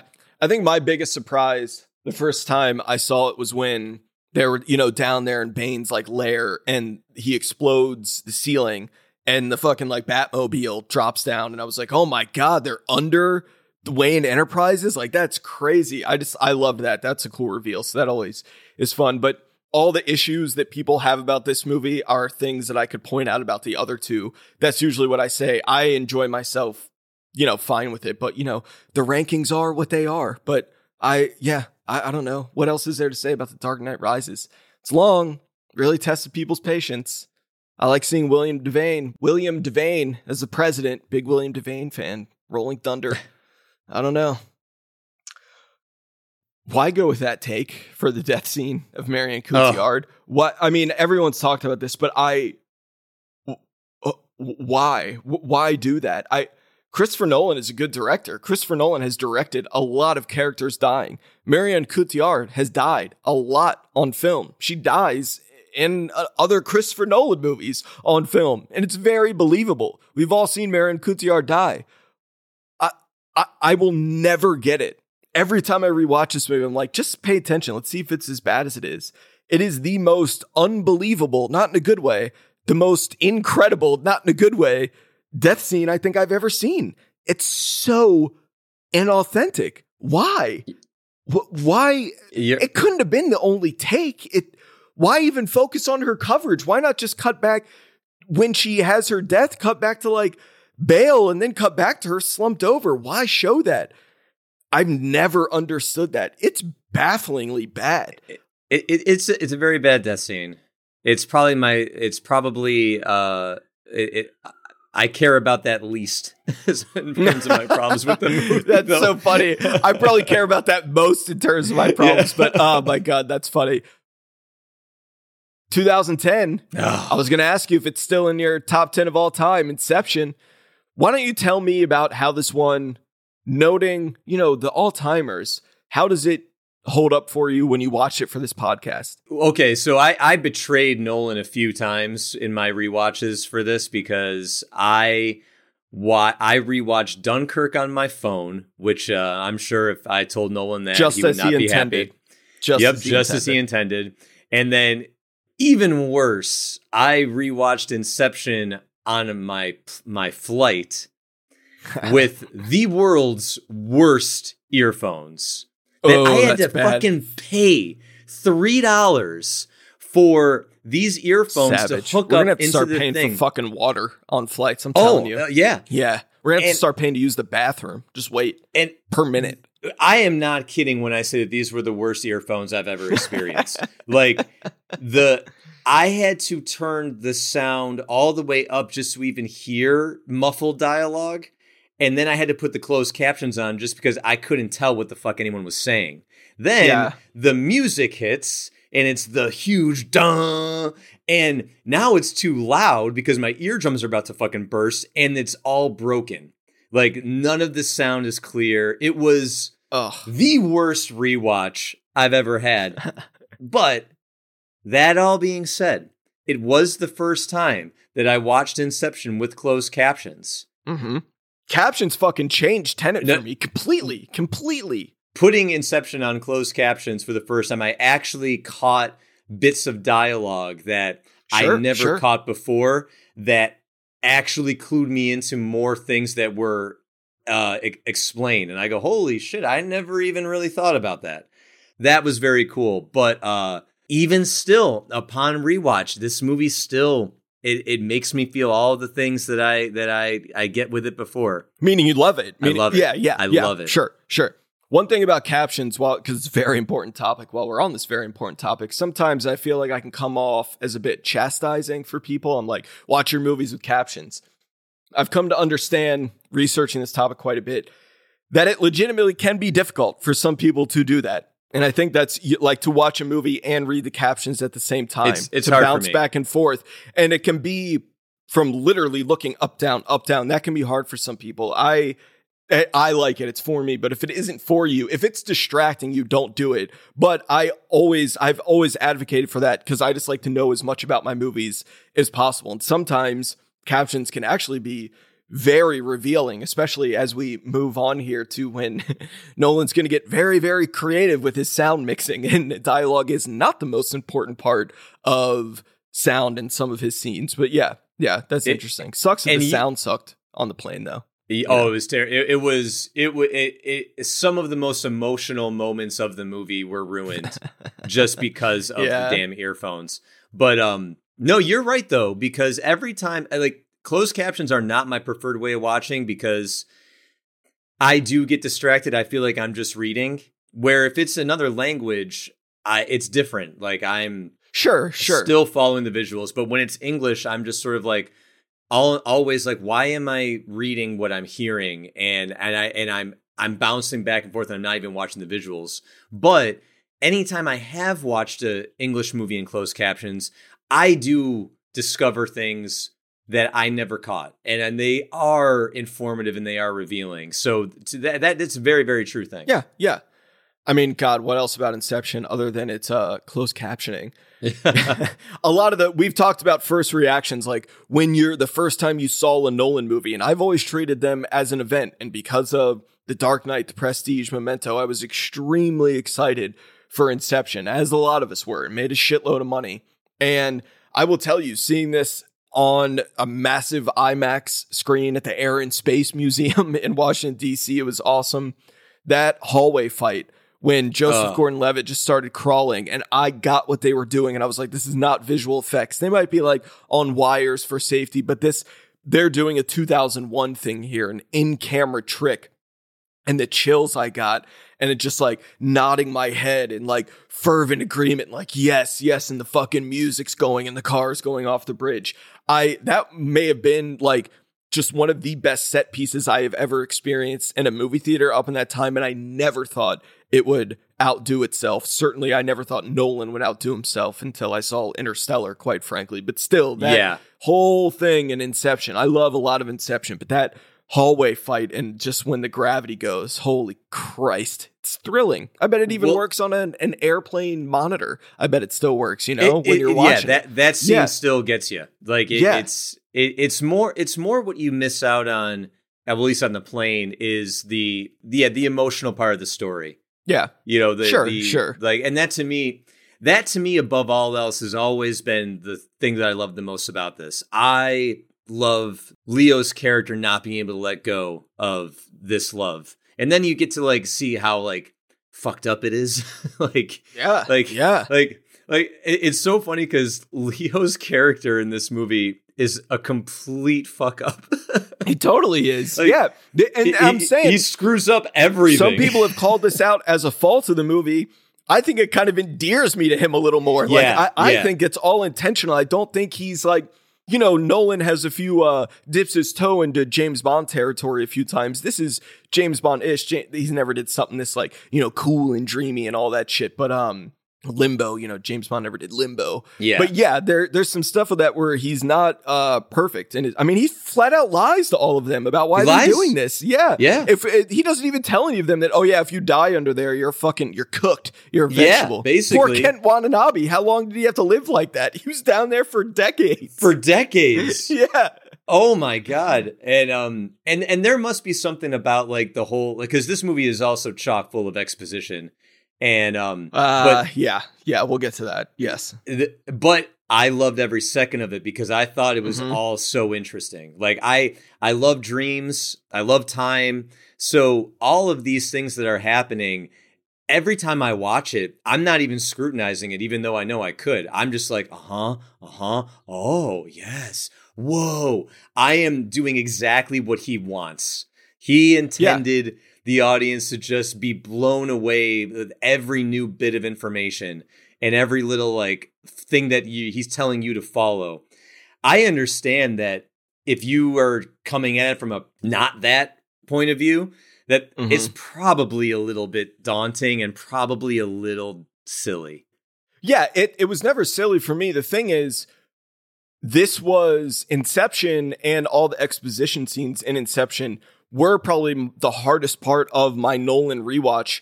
But is that a fault of the film or is it because I've seen the movie like 15 fucking times and it's and I I know all these scenes and I put myself through this so many times and it's like I, I don't think that's honestly a fault of the movie. It may just be like I watched it too much in, you know, 12 years or 13 years or something.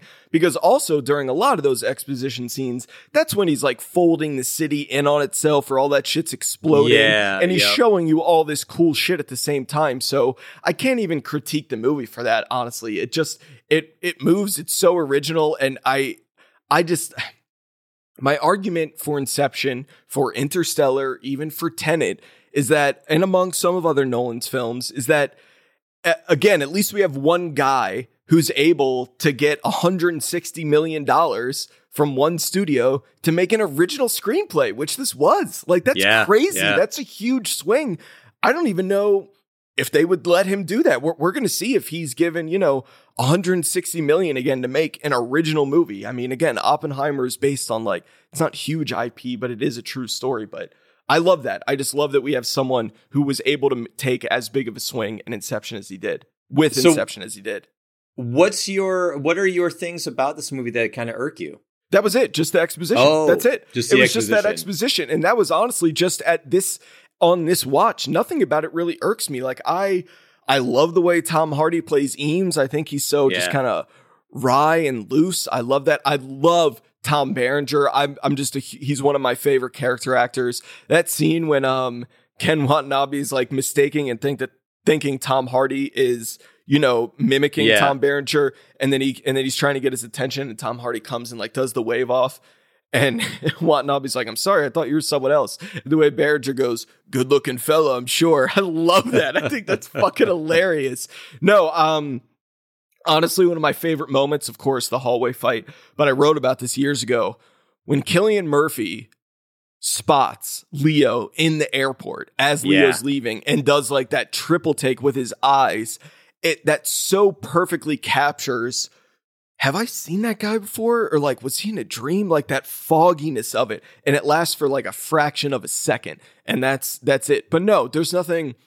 I think this is a movie that was so thrilling for me when it came out. I mean, The Dark Knight I saw three times in the theater in four days. Inception I probably saw like five, six times in its run. So it's just something like when you watch it over and over and over, and it's a fun movie to show people for the first time because Oh, there's so yeah. much to it. So I've seen it by virtue of just doing that a few times.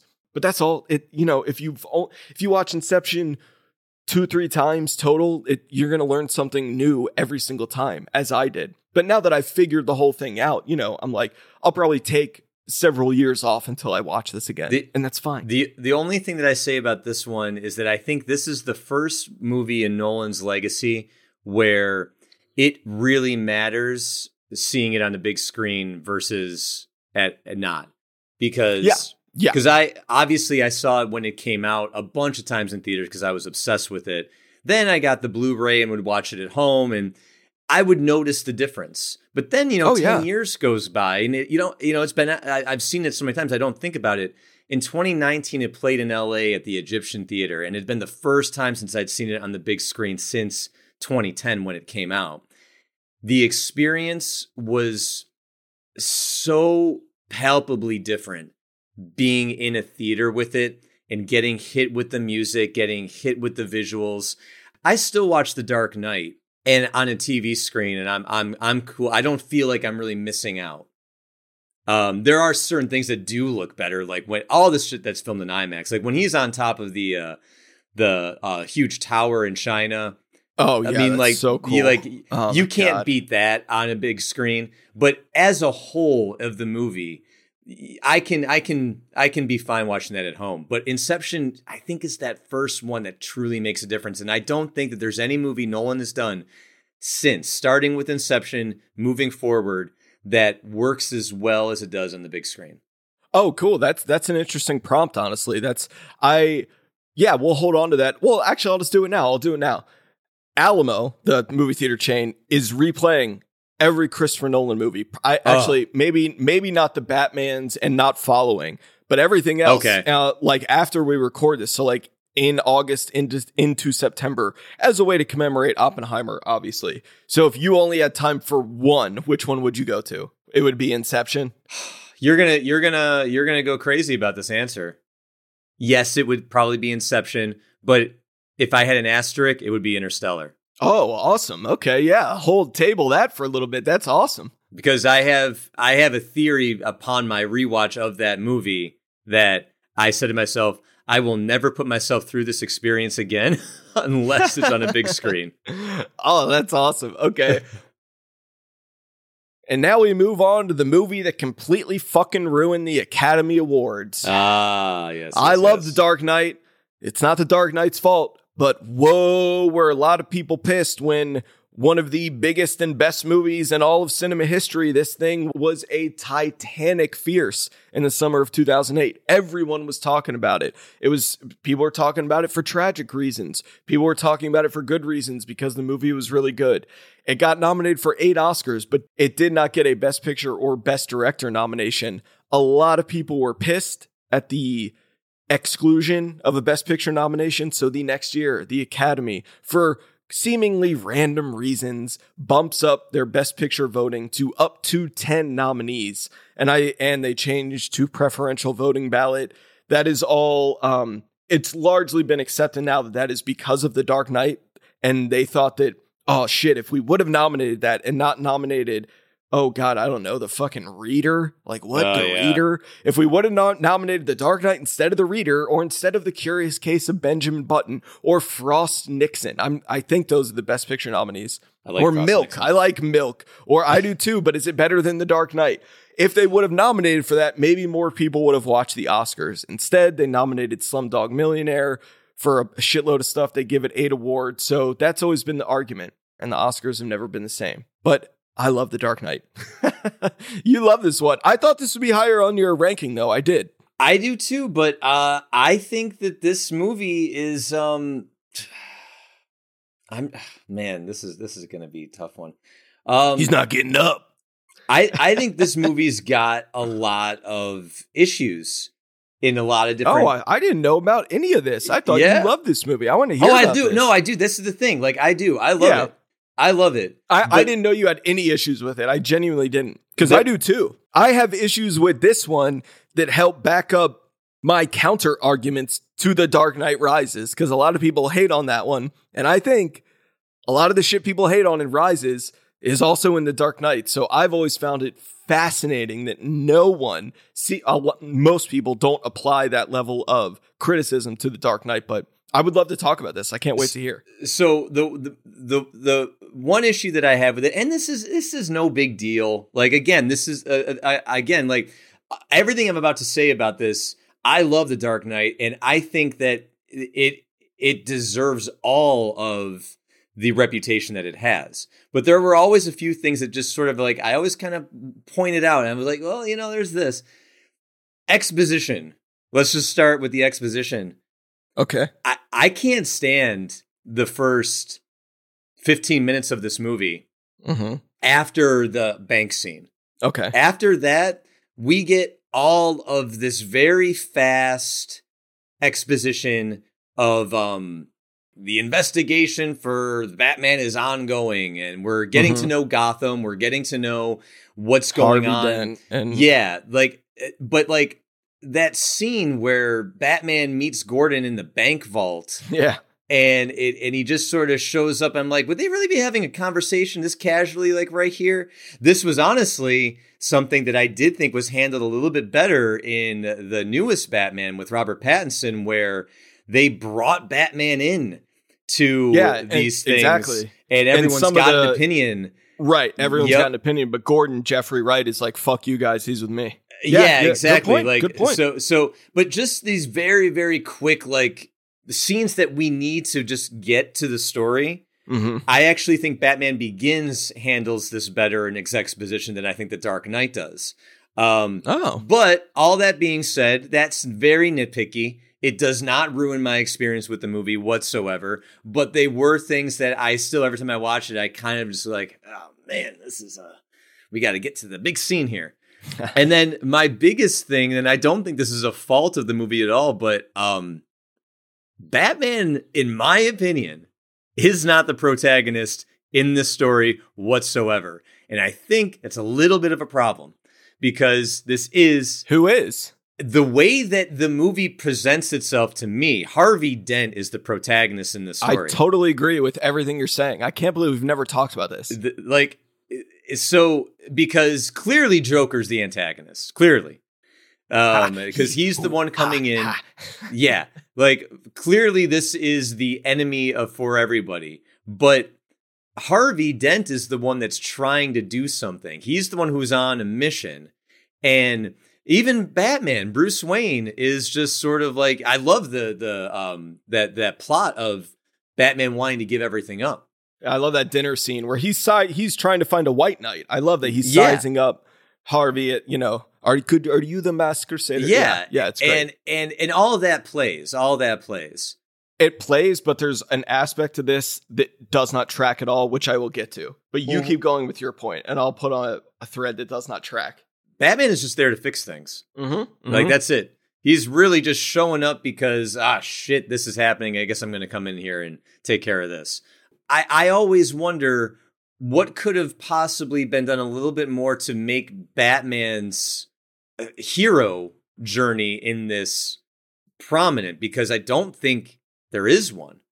He just wants to stop. He just that's it. Yeah. he just he just wants to stop doing this. And and that's fair and that's that all works. That this has always been something I'm like, you know, Batman's not really a huge part of this thing. He's just a, a needed thing. But then this is a complete forgiveness. It doesn't matter, but it is a giant like gaping hole to me is when Joker breaks up the the Harvey Dent's fundraiser party, right?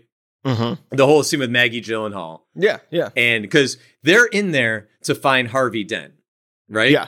like that. That is their mission. They don't know Batman's going to be there. They are there. He's like, "Where is Harvey Dent?" Harvey Dent. You seen Yeah. Harvey? And and yeah, him? You know who he is. So Batman comes, breaks up the Joker. Maggie Gyllenhaal goes down the thing. Batman saves her, and then and then she's like, "Oh, let's not do this again."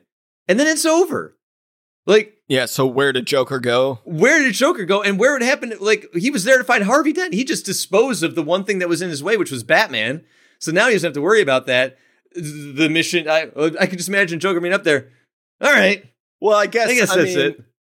It's just Bruce did get Harvey in the fucking chokehold and chokes him out, And so stashes presumably him. he put him in a safe room that Joker could not get to. So they just packed up and left. I guess I don't Yeah, know. I don't know. the- like, maybe that- the cops were coming and he doesn't want. I mean, he did just throw a fucking woman out of the window. Maybe the I mean, cops yeah. don't. So, but no, I hear what you're saying. yeah. so the one thing it. in me That's it. that I've always found very silly. It does not track. Yes, it's very clear that Bruce Wayne wants to retire Batman. And to do that, he thinks he needs to find a white knight to Yeah. run the city, who is Harvey Dent. So Yeah. if he can get Harvey Dent to that level and make him in charge, and then Batman can retire. What happens if Batman retires? He gets Rachel. Why this doesn't track is because Rachel is clearly with Harvey Dent. So, like, if Yeah. Harvey Dent is in charge of, is put in charge of saving the city, the implication that Bruce is following is that Rachel's just going to go, All right, peace out, Harvey. Good luck saving the city. I'm going to go catch up with my my childhood friend Bruce and we're going to live happily ever after. Yeah. It doesn't make any fucking sense. Like she's not going to break up with Harvey just because Batman's not around anymore. But that's what like Bruce Wayne is relying on. They even talk about it on the balcony. Like yeah. you said, you promise if Batman was no longer a thing, like could we be together? And she's like, yes. And then it's like, then she writes the letter. It's uh, it's like, oh come on, man, what are you doing here? But that's what kind of honestly to me helps pay off that what I consider to be a very emotional, earnest scene in Dark Knight Rises with him and Caine on the stairs. Oh like yeah. this whole this whole thing Yeah. about Rachel, but still in this movie that doesn't make any sense at all. no. It's like, dude, she's not going to leave Harvey Dent for you just because you turn into Bruce Wayne. Yeah, that that that's just not. That's just. it's just not going to happen. And then But and then noting all of that, yes, noting all talk of about this, stuff we do like. Oh my god! because I love like all of this movie. I love it. Uh, Mhm. th- speaking of uh, nothing, I mean, okay. Here's another thing that doesn't make any fucking sense. Sorry, sorry. The very first shot of the Joker makes no fucking sense because you see him holding his mask. But we know that he's already in his full makeup. So there's Yeah. just some dude standing on the street in Yep. Joker makeup, like just hanging out, like with a duffel bag. It doesn't, it doesn't make any sense, but it makes for a really cool shot.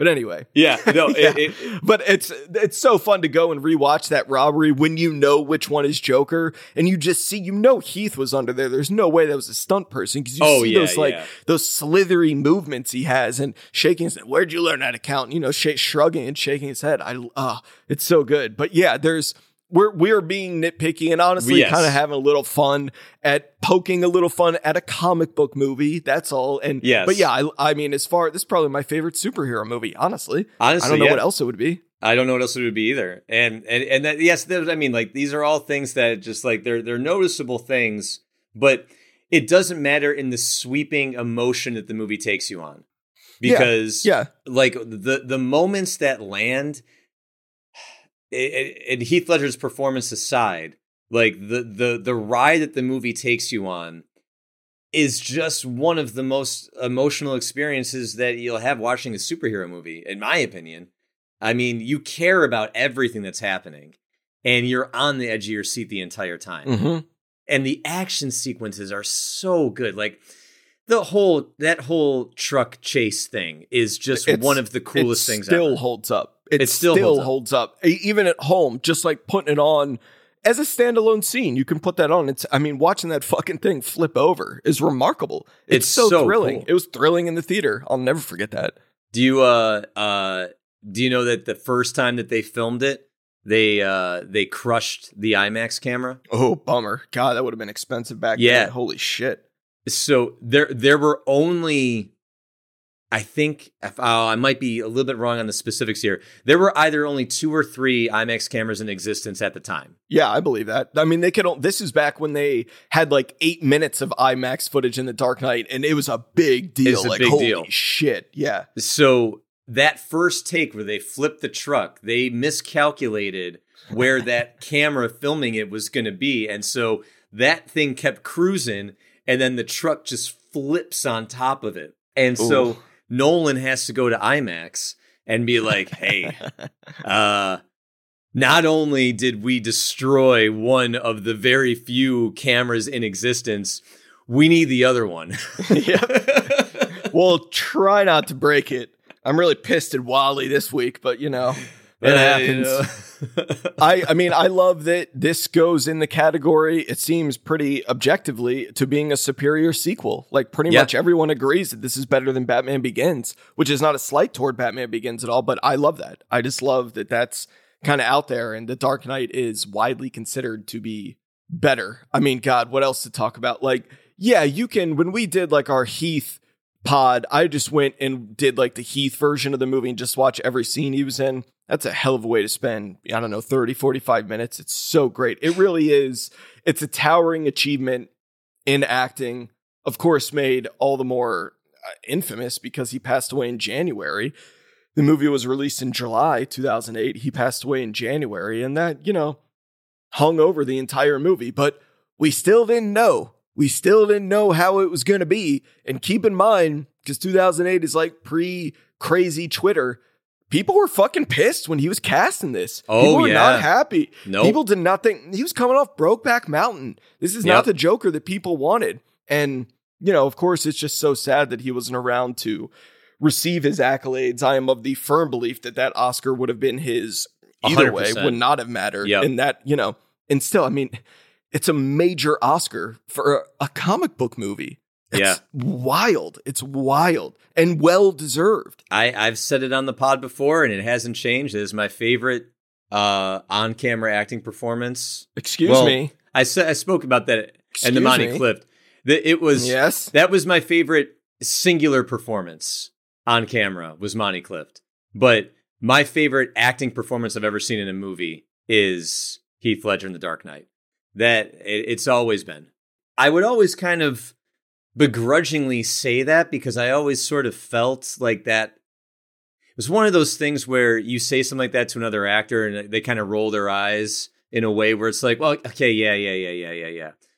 I think now that so much time has passed, damn near almost 20 years, we're at 15. 15. You know, 15, yeah. years has gone by and that performance holds up and everyone feels the way that they do about it. I have no problem saying that that is because that was just the specificity and choices and the coloring that he does with what he does in this movie is just, ah, it's just the best I've ever seen.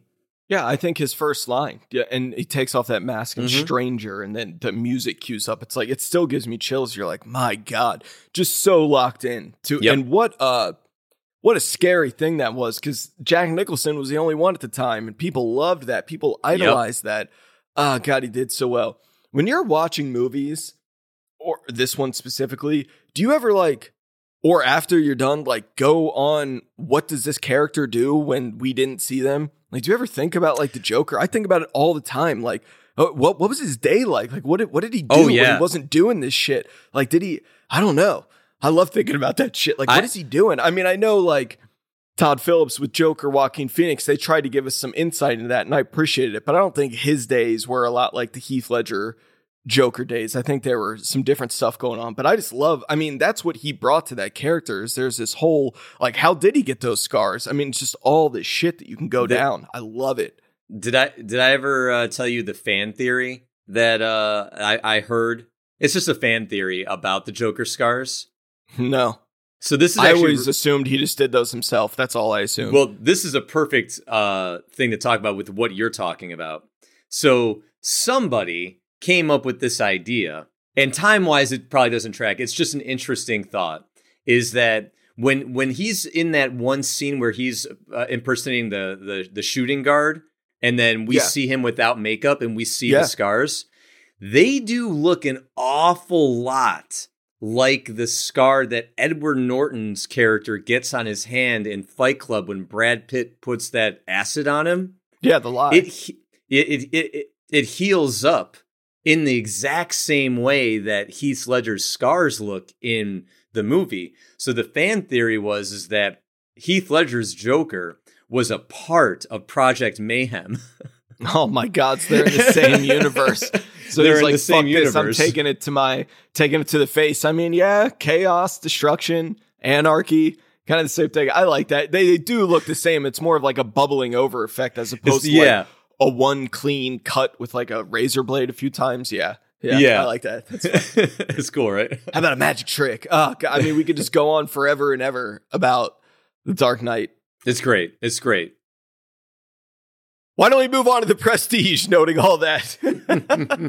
One that sounds like we both really like, but shh, we both wanted to be a little higher on our rankings. But I will tell you, in my rewatch, because I rewatched them all, I did it, you know, I did it a fun way. I just watched them in whatever order I wanted, and then I watched them all in chronological order. I'm talking all, his whole filmography. So I was doing it a couple different times. But I had not seen the prestige in uh, it had been a while, honestly, all the way through maybe like 10 years. I wrote about Nolan on my blog in 2012. So I had watched everything then and I, it, it had been a while and I had forgotten some of the beats of it, not all the beats, but some of it. And this is a twisty motherfucker. Yes, it is. Really pays off, pays off in the final shot. So I don't think we've ever talked about this movie. I don't think we have either. Or if we have, not really in depth. So tell me about it. I love this one. So I uh I remember when I first saw this movie, I had a really big issue, like really big, to the point where I actually found the book. And in in the in the I, I want to know this issue. So it's now as I've watched it again, there's not an issue. Mm, Uh, mm. They could have done a little bit better of a job explaining it, but it's really not. A, it's not a problem. So my biggest thing that I was hung up on was when Hugh Jackman gets the machine, like the the machine to like the the Tesla's machine, from Tesla. Yeah, because you still we you- we don't really know when he goes under. Is it him that shows up elsewhere, or is it like him that that that like where's the other one appear? yeah, there's a tiny takeaway line when they're showing the hats. And I guess I must have missed this every time I watch the movie because my biggest com- my biggest problem with the movie is how the hell does when he's performing the trick know where he's going to end up? Mhm. How does he know he's going to be outside? How does he know he's going to be right on the balcony? Like where the like it doesn't make any sense that he just constantly keeps showing up in the right place when I gathered that you have no idea where the other one's going to pop up because in the the in the first time he does it he shows up right in front of him yeah, and and then and then all of a sudden he's he's trying to explain to the owner of the magician house why we should have our show here and now he's in the balcony i'm like how the hell is he like figuring out where it's going to be because they don't explain that then there's a takeaway line with the hats where um david bowie and his um, assistant Andy Serkis. Yeah, yeah, Andy Serkis are are they're looking at all the hats and it goes, oh, I guess let's have to work out the calibration, and then that's Yeah. it. That's the Mhm. line. So I missed that line apparently every time I'd seen it before, and it would always really Yeah. bother me. And now one could say, okay, just based off of that, Hugh Jackman's character figured out the calibration, and you know everything's hunky dory. That was a huge hole for me because I was like, how the hell is he pulling this off when there's been no explanation as to how this works? yeah. And what's cool is that they actually clue you into that the very first shot of the film. Of all those hats on the ground, and Yeah. Christian Bale's voiceover comes up and he goes, you know, are you watching closely? Yeah. So they're cluing you into like, why would these all exist? And yeah, I mean, that's part. This is one. I mean, Dunkirk has a construction that is very like confusing on the first several watches, but it does track. The Prestige constantly jumps around. Yes. Like the whole time in a way that tracks and adds up. But this is one where that is like a puzzle. It is like a magic trick the way it's pulled off. But Yep. um yeah, so you you get now that he calibrated it correctly too. Yeah, that he did. even though we don't ever get that scene because I don't really Yeah. know how you'd even, but we get the idea that he did have to do that to figure it out, so it was all good. So now knowing that, I don't have any issue. Like there, there's a couple of things like in here that I can kind of like. I think this is the first Nolan movie where I had to make some forgiveness. Mm-hmm. Mm-hmm. Um, now that being said, this the movie made my top five for Nolan movies. Yeah. Um, but was just really this this. I think this is his most Hitchcockian of all of his Oh. movies. Wow. Thank you for the throat clear there. Yeah, you're welcome. Hmm. A big influence. A big influence on Nolan. I'm trying to. I'm trying to just think. Um. Yeah, I think there's some validity to that. It, you know, it's interesting. Did Hitchcock ever do anything with like magicians? And it, this seems perfect for him. This sort of It, material. it does. That's Insomnia is very Hitchcockian though. It- in yes. certain aspects, it's a good like if Hitchcockian was allowed to put something out of order, Memento, but it's definitely one of these more early on ones. He gets to the Kubrick phase of his career later. later. But yeah, yeah. I mean, I- Prestige. I like that. That's a fair comp. I'm, I think I'm hip. I'm I hip. Be, I'm hip. Funny, you don't look hip. Nicholas um, Roeg is a is a big one too. Another influence. I think it's because Hitchcock's movies are always really fun, right? Like even like at least to me, like even even Psycho, Good ones, yes. yeah, the, the good Oh, ones. Psycho. Like there there's there's a certain still like we're not in the trenches of drama. There's still a entertaining feeling going on, and I feel that in this. I feel like even though we're dealing with a really really intense revenge story.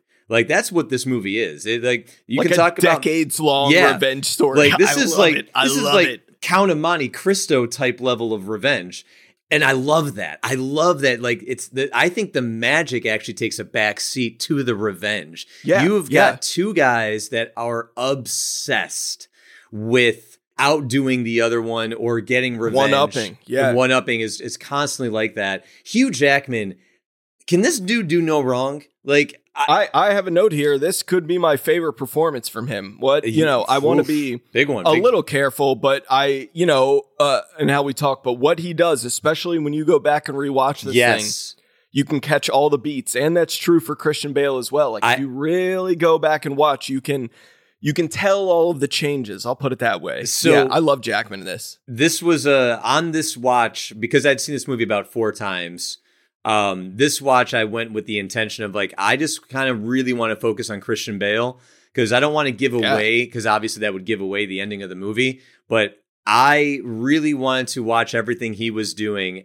You, if you know what happens in the movie, Yes. you can track, and it's very clear what he's doing in every scene. It's very clear. Yeah. it's very clear. I'll just put it that way. the a fun one to watch in that vein is when he has to dig up Fallon, and then when Bale is all drunk at dinner. Yeah. that's the kind of fun one to put together. Like, uh, okay, okay, I Yep. wonder why he's all drunk. Yeah, you know, blah, blah, blah. The- that's what makes rewatching this one, especially if you give it a few years and you don't go watch it. It's what makes it cool to put this one back on because I'd forgotten all, all the beats. You know, Yeah, yeah. W- Though one of my fucking the the so this is the thing that I had to forgive, and I want to try to find a way to say this without ruining the the ending of the movie. But like, well, I can always edit or bleep. okay, Is this about fucking? no, well, in a way, Oh, okay. um, is this about fucking? Um, okay, I'm just gonna put it so that way you can figure out what you want to do with it. But couldn't like- yes, yes. like- that- that- well, and so that's what I'm saying. It could be there are some very, if you want to dig, there's some very interesting sexual dynamics going on. Where yeah, like, but that's just how it just goes to that obsession. That's the level of The- of obsession that they put this first. Magic does take a back seat to the movie, but. I mean, the main revenge getter in it is Hugh Jackman for an Yes. understandable reason, but I don't think Christian Bale's intentions were murderous. I don't think they were homicidal in doing that. I think he just wanted to push it a little too far with her permission, with Piper Yeah, Diablo's which she permission. got. Like, Yes, like, yes, and- they were both in yeah. on that. Yep. Yeah, yeah. So, yeah, but I don't. Uh, yeah, Clearly, there was probably a better way that these characters could have done this, but they didn't, and you forgive it. This this is a forgiveness for Nolan that I've got no problem giving because the rest of the movie adds up and it almost almost comes becomes comical. Like, couldn't you guys could have figured this shit out better? Come on, let's. I mean, like, let's be real. Right. But but that's Right. it. That's it. That's it. That's it. No, I think that's fair. That's I do think that's fair. Another thing that helps sell this movie so much is that it's set like in the Victorian era Mm-hmm. era, but doesn't feel like that. It never feels like a period piece. No. it doesn't. It doesn't carry with it the cliches that uh, most every other movie set in this time does. Like a kind of slower, duller plot. It's just it really moves. It, it really, really cooks. Um, when I saw this in the theater for the first time. As soon as Tesla came out from those, you know, lights and stuff, Oh. everyone was like murmuring, murmuring. I had no fucking clue that was David Bowie. I just didn't. I had no idea that that was him. It took me a couple rewatches and I think talking about it with people, and I went, "Oh, and he's so good in He in it. He's so good." This is one I don't own on Blu-ray, but I would love to see it in Blu-ray or 4K to see like uh, his different color eyes. Like I just David Bowie's so captivating. But yeah.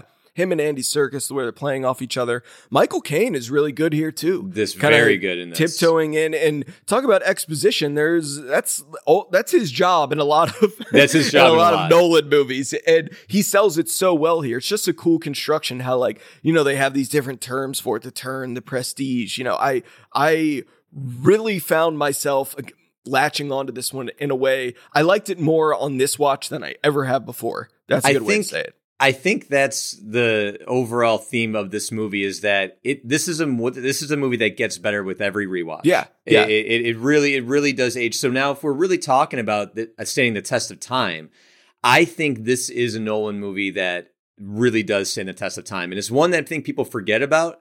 I don't Mhm. think people really recall that this is a Christopher Nolan movie with Christian Bale that's not Batman and Right. like, it, it's a I I can't say enough about Christian Bale like uh I his performance in this movie is towering and so is Hugh Jackman they're both amazing There's that's what I mean. There's so many different twists and turns to it. This is one I have not, you know, Reddit, Twitter wasn't around back then, so I haven't gone and like done those deep dives on it. I've like I've done for Tenet or Inception, even. You know, this has been a great conversation we might have spoiled the movie throughout no, I probably won't include a lot of that honestly, or I'll give a spoiler warning. We'll see, we'll see. But it's fun to talk with you about it. At any rate. as as you Oh, thank you, thank you. You're not Ra's al Ghul. Um, Batman Begins. Big deal. As we Batman said. Begins. And as I said, I want to apologize for this low ranking in my Christopher Nolan ranking. It is not a slight against the movie at all. I was um okay, first as a way to start conversation. One thing I noticed when watching this, I had not just sat down and rewatched this start to finish, no distractions. It had been a while.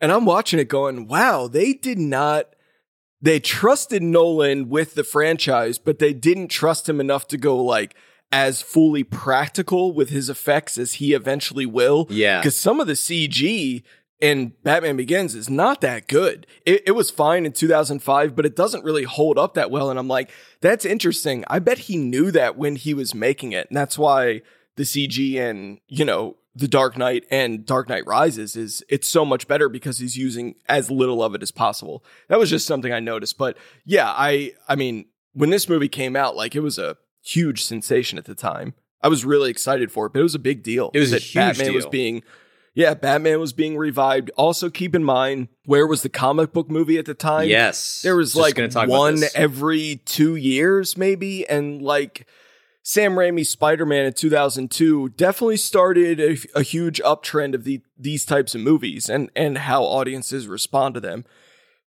Spider Man 2 in 2004 was even better received. Yep. And it really felt like they wanted to replicate that with Batman. So they do the same thing. Sam Raimi was offered Spider Man 1, 2, 3. So they do that with Christopher Nolan. And yeah, it was a big deal. And I remember thinking, okay, we'll see. Like Batman was just open at that point. I'm like, I don't Yep. think they're going to do the Joel Schumacher thing. I don't think they're going to do the Tim Burton thing. So here we go. It was a clean slate, essentially. It was a clean slate. And I guess I should preface this a little bit for these conversations is that growing up as a kid, uh, I was a giant Batman comic fan. I, I felt like, and still to this day, like, especially at that time, I felt like I was pretty well versed in the history and knowledge of Batman and its different types of graphic novels and history as a comic book. So when you're looking at the history and legacy of the movies, well, first you've got the TV show with Adam West, which is bam, pow. I mean, the the the fifties with comics did have a little bit of that. Like, yeah, this is silly. It's a little cheeky. The show took it to a whole other level.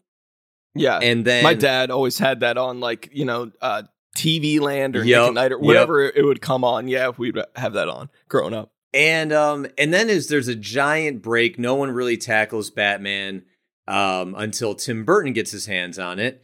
And he brings in a certain darkness to it that we have not really seen. I'm not saying his movies were gritty or anything, but there there was there there was just a little bit more of a seriousness now. Yeah, I think they were gritty, especially Batman Returns Is- by yeah. the standards of that time. Yeah, and yeah, and and it's still over the top because you've got the Joker, you've got Danny DeVito is the Penguin, you've got all these. It it it, it was entertaining. It was it was a little bit gritty and a little bit fun and a little bit of all that. And then the Schumacher ones really kind of take it into a cartoonish type of level. oh yes, The animated series, honestly, was one of the more serious and darker versions of Batman. Anyone who's, People love that, That, yeah. that animated series is fantastic. And and actually, when I think about the comic book movie franchise, I think Spider Man is what really did it. But the first one was X Men. X Men came out in two thousand. shit, that's a good call. You're A- right, and- it did. And it was You- it received very, very well. And then X two was X2. two and that was a Yep. fucking smash. A smash. And that movie was awesome. It was. You're right. You're Jesus. I just we're now two for two with these comic book movies being taken a little bit more seriously. Uh, we're not trying to have fun. We're trying to actually make some like heroic and and um, captivating stories with some substance. So now Batman's coming back. I had been so into the darker versions of these stories that I was like, man, I really hope they take this into this place. And Nolan did exactly that. It was an origin story that works. Sometimes Nolan gets a little exposition-y. Oh yes. Oh yes. Uh, I'd say sometimes. oh, we'll talk say about that all the time. Uh, well, well, yeah, coming up. I mean, and yes, and then Dunkirk, I think, is an exact uh, retaliation against that. Like, haha, you want to blame me for being expositional? Watch this shit. Yes. I'll take all of it out. take all of it out. And um, but you kind of needed to do it a little bit in this one because you have to cover so much information and ground in order to get to where the story needs to get. I actually think that this is probably one of his best uses of exposition in trying to just move forward. Just Yeah. getting the pieces that you need. Like even the training he does in Up in the Mountains. Like Yeah. some of that stuff that Liam Neeson says, like if you were just to look at that in the script, it's stupid. It's stupid I dialogue. love it. I know. But when you're seeing it playing out, you're seeing the action sequences, you're seeing him, you know, them battle on on the ice. He's balancing on the on the wooden planks. You're seeing him in the music swell that's happening. You're on the ride. You're like, oh my god, yes, yes, You're yes, there. yes, you're Yeah. there. And that That ain't no green screen background, folks. and I just kind of want to put that into context because writing a script when you know you just have to just cover information and, and quite frankly bad dialogue just to kind of move this along, it doesn't feel like that in Batman Begins. It really doesn't. to to latch on to that point, another note I had here is I remembered he told this. I mean, remember this is like a huge, big budget movie, and uh, almost the first half of it, the all the parts we're describing are told out of order. He's Yeah. going non chronologically, and he's jumping around in these different timelines. How did the parents die? Where this training in the mountains? You know, now he's like this college student, and he Yeah. wants to get revenge, and we're jumping all around, but it all really tracks, and it's like this propulsive engine going, going, all to be able, all reaching to the clips of like becoming Batman, you know, actually learning how to do it. But that first, like, I don't know, 30, 45 minutes, Yeah. it's a different take on that standard we're building out the plot. We're building out this story. We have to explain all this shit. Yeah, the character building that one that is required in the first of a comic book movie trilogy like this. Yep, it, it moves at a pace where it, it's fast, but it doesn't feel like we're plowing through. Yeah. Really quick, did, did you know the story about how Christian Bale got cast as Batman in this? Well, I mean, God, it was all, I mean, it was so much up for debate, but I don't know exactly. I, I don't know. I've heard a bunch of different versions, So but I do know that he officially like got the part when he was on The Machinist. yes, which he lost about a hundred pounds for. And I, it's something like he had, I, I'm not even kidding, like six weeks from when the machinist wrapped to when Batman Begins started. So he had to gain all that back. And if you go and look, he's like, he's kind of chunky in the beginning Oh. of Batman Begins because he overcorrected. he overcorrected. And ate way too much after the machinist. But no, no, I, I don't, I don't think I know the story well, you're going to tell. it, we'll it- see. It basically is that. and I think this was on the Batman Begins special feature where Christian Bale was the first person to audition. Mm, and mhm. he auditioned and in his state of as it being in the machinist. And- and nolan tells the story where he's just sort of like christian this is great but like how can i seriously like like consider you? I mean look at like like it, it- to be just to be fair here how can i really take you seriously with, with the, how skinny you are? And bale basically just told him he's like i will get to where we need to get to do not even worry about the physicality i know what batman is i believe that i can like he just basically gave him the pitch Mhm. like I understand I'm in the shape I'm in, but if you cast me, not only will I get there, I'm gonna like I'm gonna I'm gonna kill it. They went through all sorts of things. Cillian Murphy was actually uh really close. he was yeah. he was testing in the suit. because he was a thing because of 28 Days Later. Yep. Like Cillian Murphy Yep. was having a huge pop. Christian Bale, a huge pop from American Psycho. Yeah. So finally they made a decision to go with Bale. And uh and then in the beginning, yeah, there was an ongoing joke because he had put on so much weight that they were like, Christian, we're doing Batman, not Fat Man.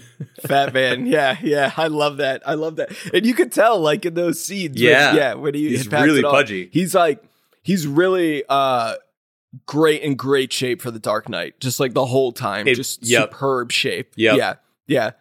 But we're still on Batman Begins. You know how I first saw Batman Begins? I saw Batman Begins at a fucking midnight screening on a Thursday, and I, and I had to go to work the next day. Just no problem at the time. Could easily do it. You know, you get home at 3 a.m. from a fucking movie, have to go to work in a few hours. Not now. Yeah. Not now. Not now. not anymore. The most important question related to the Dark Knight trilogy, of course, is Katie Holmes or Maggie Gyllenhaal. Please give me your answer. Hot take. Hot take. Oh, you're gonna go with Holmes. hundred percent. Wow? Hundred percent. Oh, interesting. I Is this a Dawson's Creek hangover, perhaps? well, I mean, I mean, let's be fair. I mean, I was I was a creek head. Um, but a uh, creek head. Jesus Christ, there's a term. Didn't know. I actually, Didn't I, know. I, I just, I came. I, if that is a, if that is a thing, I don't know. I've never heard that. Um, but Coin it now. I well, I'll take it. I yes, but no, I was I was always kind of rooting for Katie Holmes, like in her career. Like I I um I really did love her performance in that one Pieces of April movie. I think that's one of the better Thanksgiving movies that's out Oh, there. The Um, movie's so good. huge fan of Go. Um, she never Gift. blew me away. The gift, yeah, the gift. Oh Yeah. my god. Um, she never like blew me away, but I was always like, you know, just risk. I'm like, I, come on, Katie, let's let's go. Also in Logan Lucky. Haha. Yes. Yep. Very good in Logan Lucky. Brief part. Yes. But I actually, Sorry. I actually really liked her and Christian Bale's chemistry. Um, I know there's some debate in like that scene where she slaps him. Double Uh, slap. whether pe- yeah, the the double slap. I love it. um, and I don't know what it was, but I just really, I really, I really dug their vibe. I really felt his shame in that. I really felt like she kind of, she, she was the one that was pressing all of the buttons that he, that his character needed, and I thought she did it really well. I liked Maggie Gyllenhaal's take on the, the badass like woman worker, like that. She, was she, she had a job. She was on a mission. I liked that strength.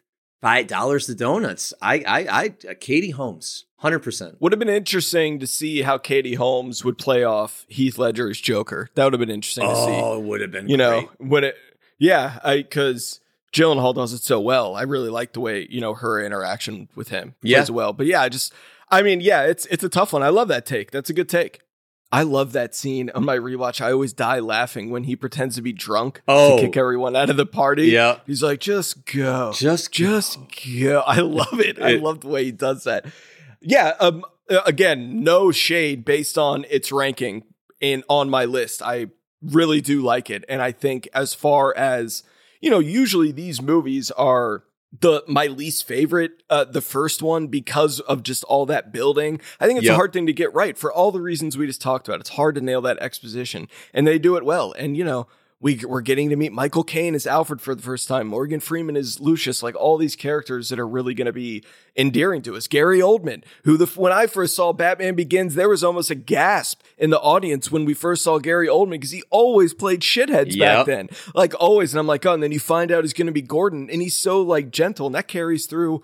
I mean, honestly, even to Dark Knight Rises, when he when it clicks for him and he figures out who he is, I think that's really moving. And I'm like, oh shit, He- he- I love this. Yeah, He's honestly like if, if you like you read the comic book, which I think was a, the, the graphic novel of year one for Batman. That was a huge influence on this yeah, movie. yeah. Um, I mean, you cannot get a better Gordon than Gary Oldman. Like in terms of the So look, good. the downtrodden, just like, ah, just I'm just a piece of shit right now. Like that, that, that kind of like that. That was Gordon, and um, you could feel all that in, in Gary Oldman's performance of it.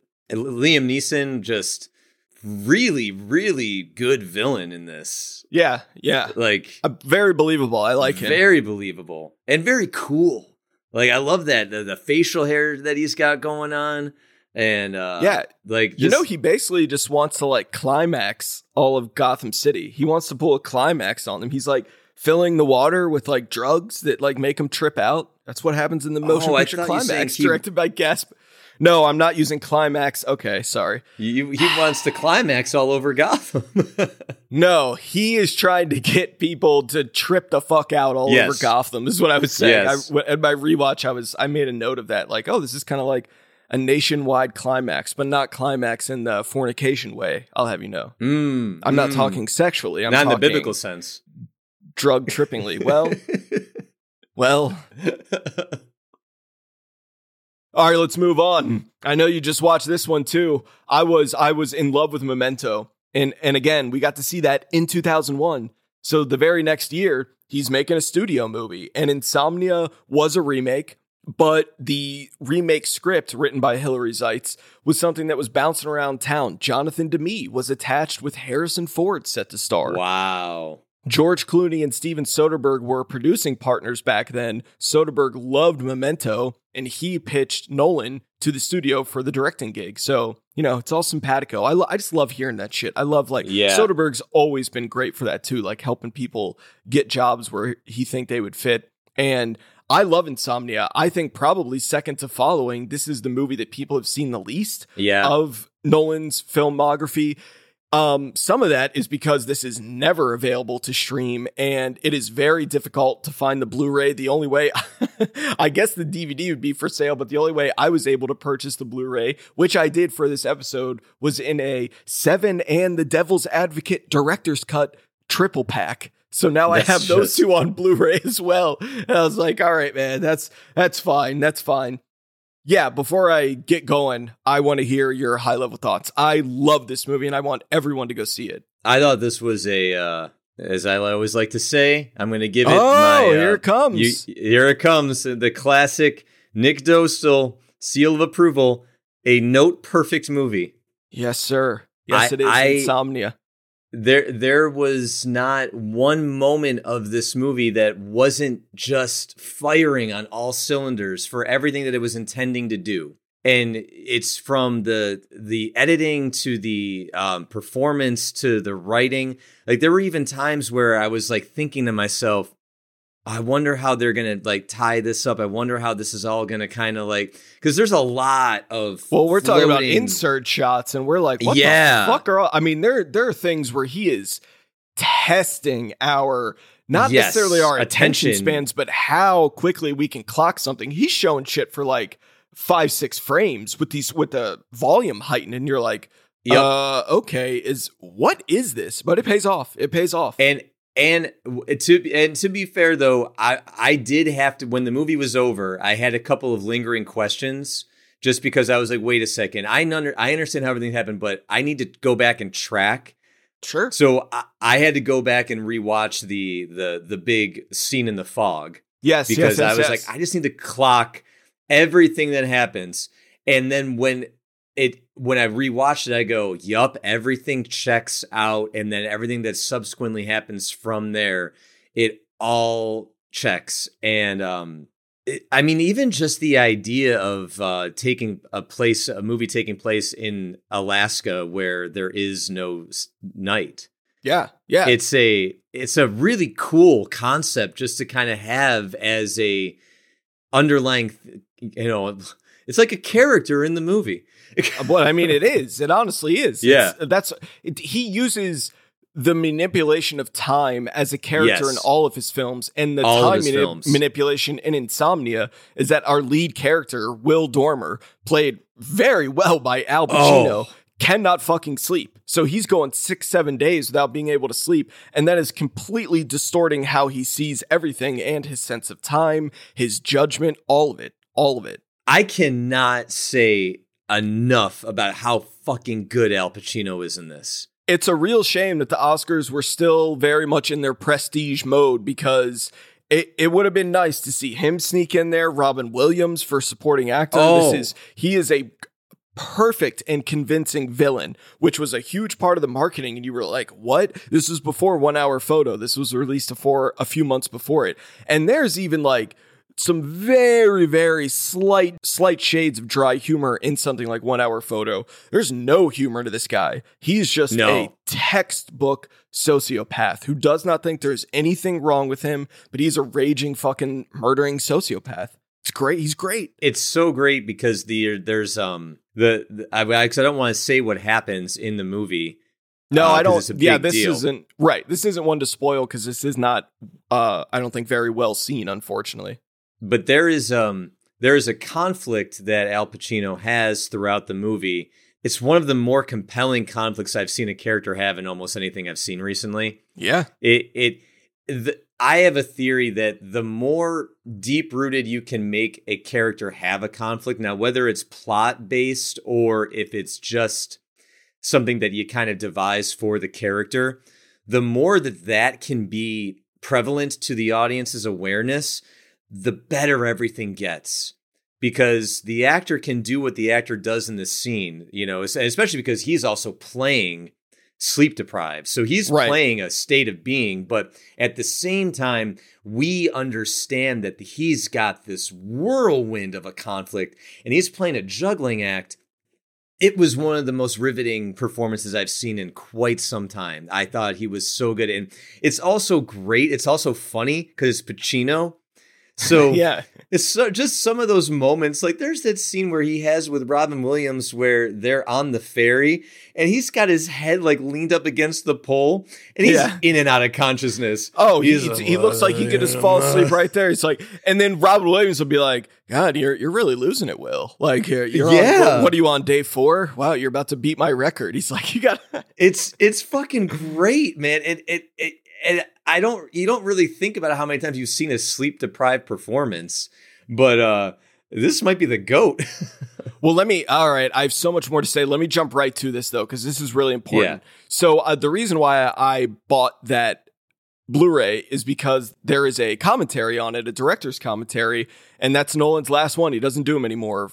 Commentaries are few and far between. Very, very sad to see that Damien Chazelle did not do one for Babylon, which is why I haven't bought that yet on 4K. He always does them, and he didn't do one. And I was like, ah, that's that that is a little heartbreaking, honestly.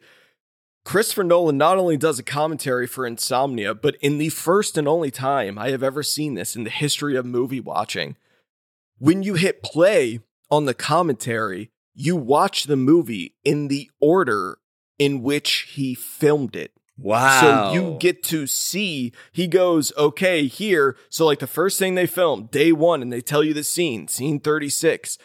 Hilary Swank gets stuff in her apartment. He's like, We did this first. You want to give your crew something easy to do on the first day. So he's going through, and I'm like, Oh, this is really cool. I'm going to be able to see how they constructed it and how you have to, you know, establish in editing. Because when you film a movie, you don't film it in order of the shooting script. You're almost always filming it based on two things. For a very low production movie, it's based on location. Yep. When we get that location, that's when we film that scene. Period. If that scene happens, if it's the last scene in our movie, but we have to film it first, so be it. That's what we have to do. It's based on on the location. And then everyone's availability. So on a movie like this, Pacino's in almost every scene. I think he is in every scene. So he's got to be Yeah. there the whole time. But Robin Williams does not have to be there the whole time. And a good production manager is not going to schedule Robin Williams to be like on one day, off four days, on five days, off two days, because you're in the middle of Alaska. So you get to see how like they saved all of Robin Williams' stuff for the middle. The main point here this is one of the most impressive things I've ever seen from an actor. Because they did not shoot this in order, Pacino had to track how tired Dormer was, not from day to day, from scene to scene. The police Yeah. station was the same place that they shot like the morgue, for instance, but they would like sh- go upstairs and shoot in the police station in the morning and that would be like in the beginning of the movie then they go down to the morgue and that would be toward the end of the movie but that was just in the afternoon after lunch and Nolan is on this commentary going, I never had a single conversation with Al about that. That's why you hire Al Pacino. Like, I knew that was going to be a huge issue, but that's why you hire him. I never talked to him about, like, make sure you're playing this one like really tired. He had to track all that. So, knowing that they didn't shoot this in order, that Pacino is literally taking a break to be like, okay, where is this in the story? Okay, it's here. This is how tired I am it's it's astounding. Because like the first thing he shot he's dog shit tired. Like he's Yeah, so he's in a, such a tired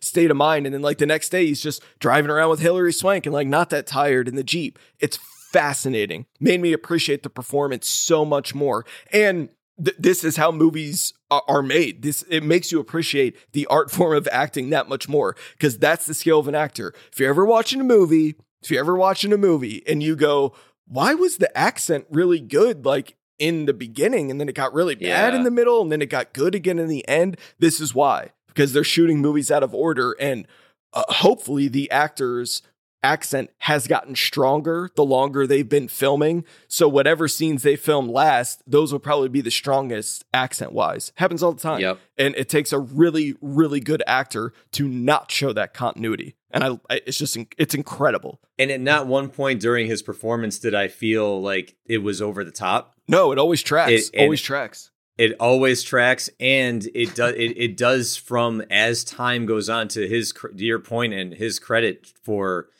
tracking his his level of of sleep deprivation. It all makes sense because you feel each scene as it goes on and on. Like you see how it's affecting him differently, but it's always deeper. It's always a little bit worse. Sometimes there he's a little bit more like light with it, yeah and sometimes he's more down with it even as the movie goes on but these are all just such interesting choices Well, I love- yeah, just I- played so well I love when he's baiting because you said, you know, he does have like a dilemma. There is, there's a conflict within him, but that's just one. He's got the shit back one. in Los Angeles. Yup, he's got the yup. fact that he can't sleep. He's got a current case. He's got the other thing that we're not talking about. But I love early in the movie when he's trying to like push Martin Donovan, who plays his partner, he's trying to push his buttons and he's like, fuck you, Care. yeah there he is. There's Al. He's still there. He can he can still do it. Oh man. Yeah. But I love that. And I mean, we've kind of mentioned it so far, but uh, some of them later in his career, some of the casting choices might be hit or miss. But I always love the swings Nolan takes with his cast. Like Nicky Katt is so good. This he's so He's so good in it. Martin Donovan's good. You know, Nicky Katt. Nicky Katt's last movie performance, I believe, was as the SWAT partner in The Dark Knight when he's in the truck. oh yeah this is like a big actor who's in like big roles. I don't know what happened, but like Martin Donovan is the one that gives John David Washington his assignment and Tenet. So you see, Yep. like he'll he'll use them again. I mean, Ben Mendelsohn in The Dark Knight Rises. I like his Tom Berenger in Inception. Lukas Haas. oh i love that Eric Yep. Roberts in The Dark Knight. It's so good. It was a joke. that killed your woman. Um. Anyway, David Bowie, The Prestige. Anyway, great one all right. One thing I got to talk about. Got to see if you notice this. We got to talk about the editing and insomnia because you know you need Pacino to sell that. but the sound and the cinematography Yes. and the editing. Yes. What there's a technique that Nolan uses here. He does it a few times. Never seen it in a movie before or really since. And I swear to God, I'm stealing it for the next thing I shoot. I promise. To help us lock into Dormer Al Pacino's state of mind, he'll be like looking around the police station and we'll cut to his point of view, and the background will be in focus. And then we'll cut a frame out and we will jump cut to the fan in the foreground in focus, but the background's out. And it's doing these quick shrink like cuts.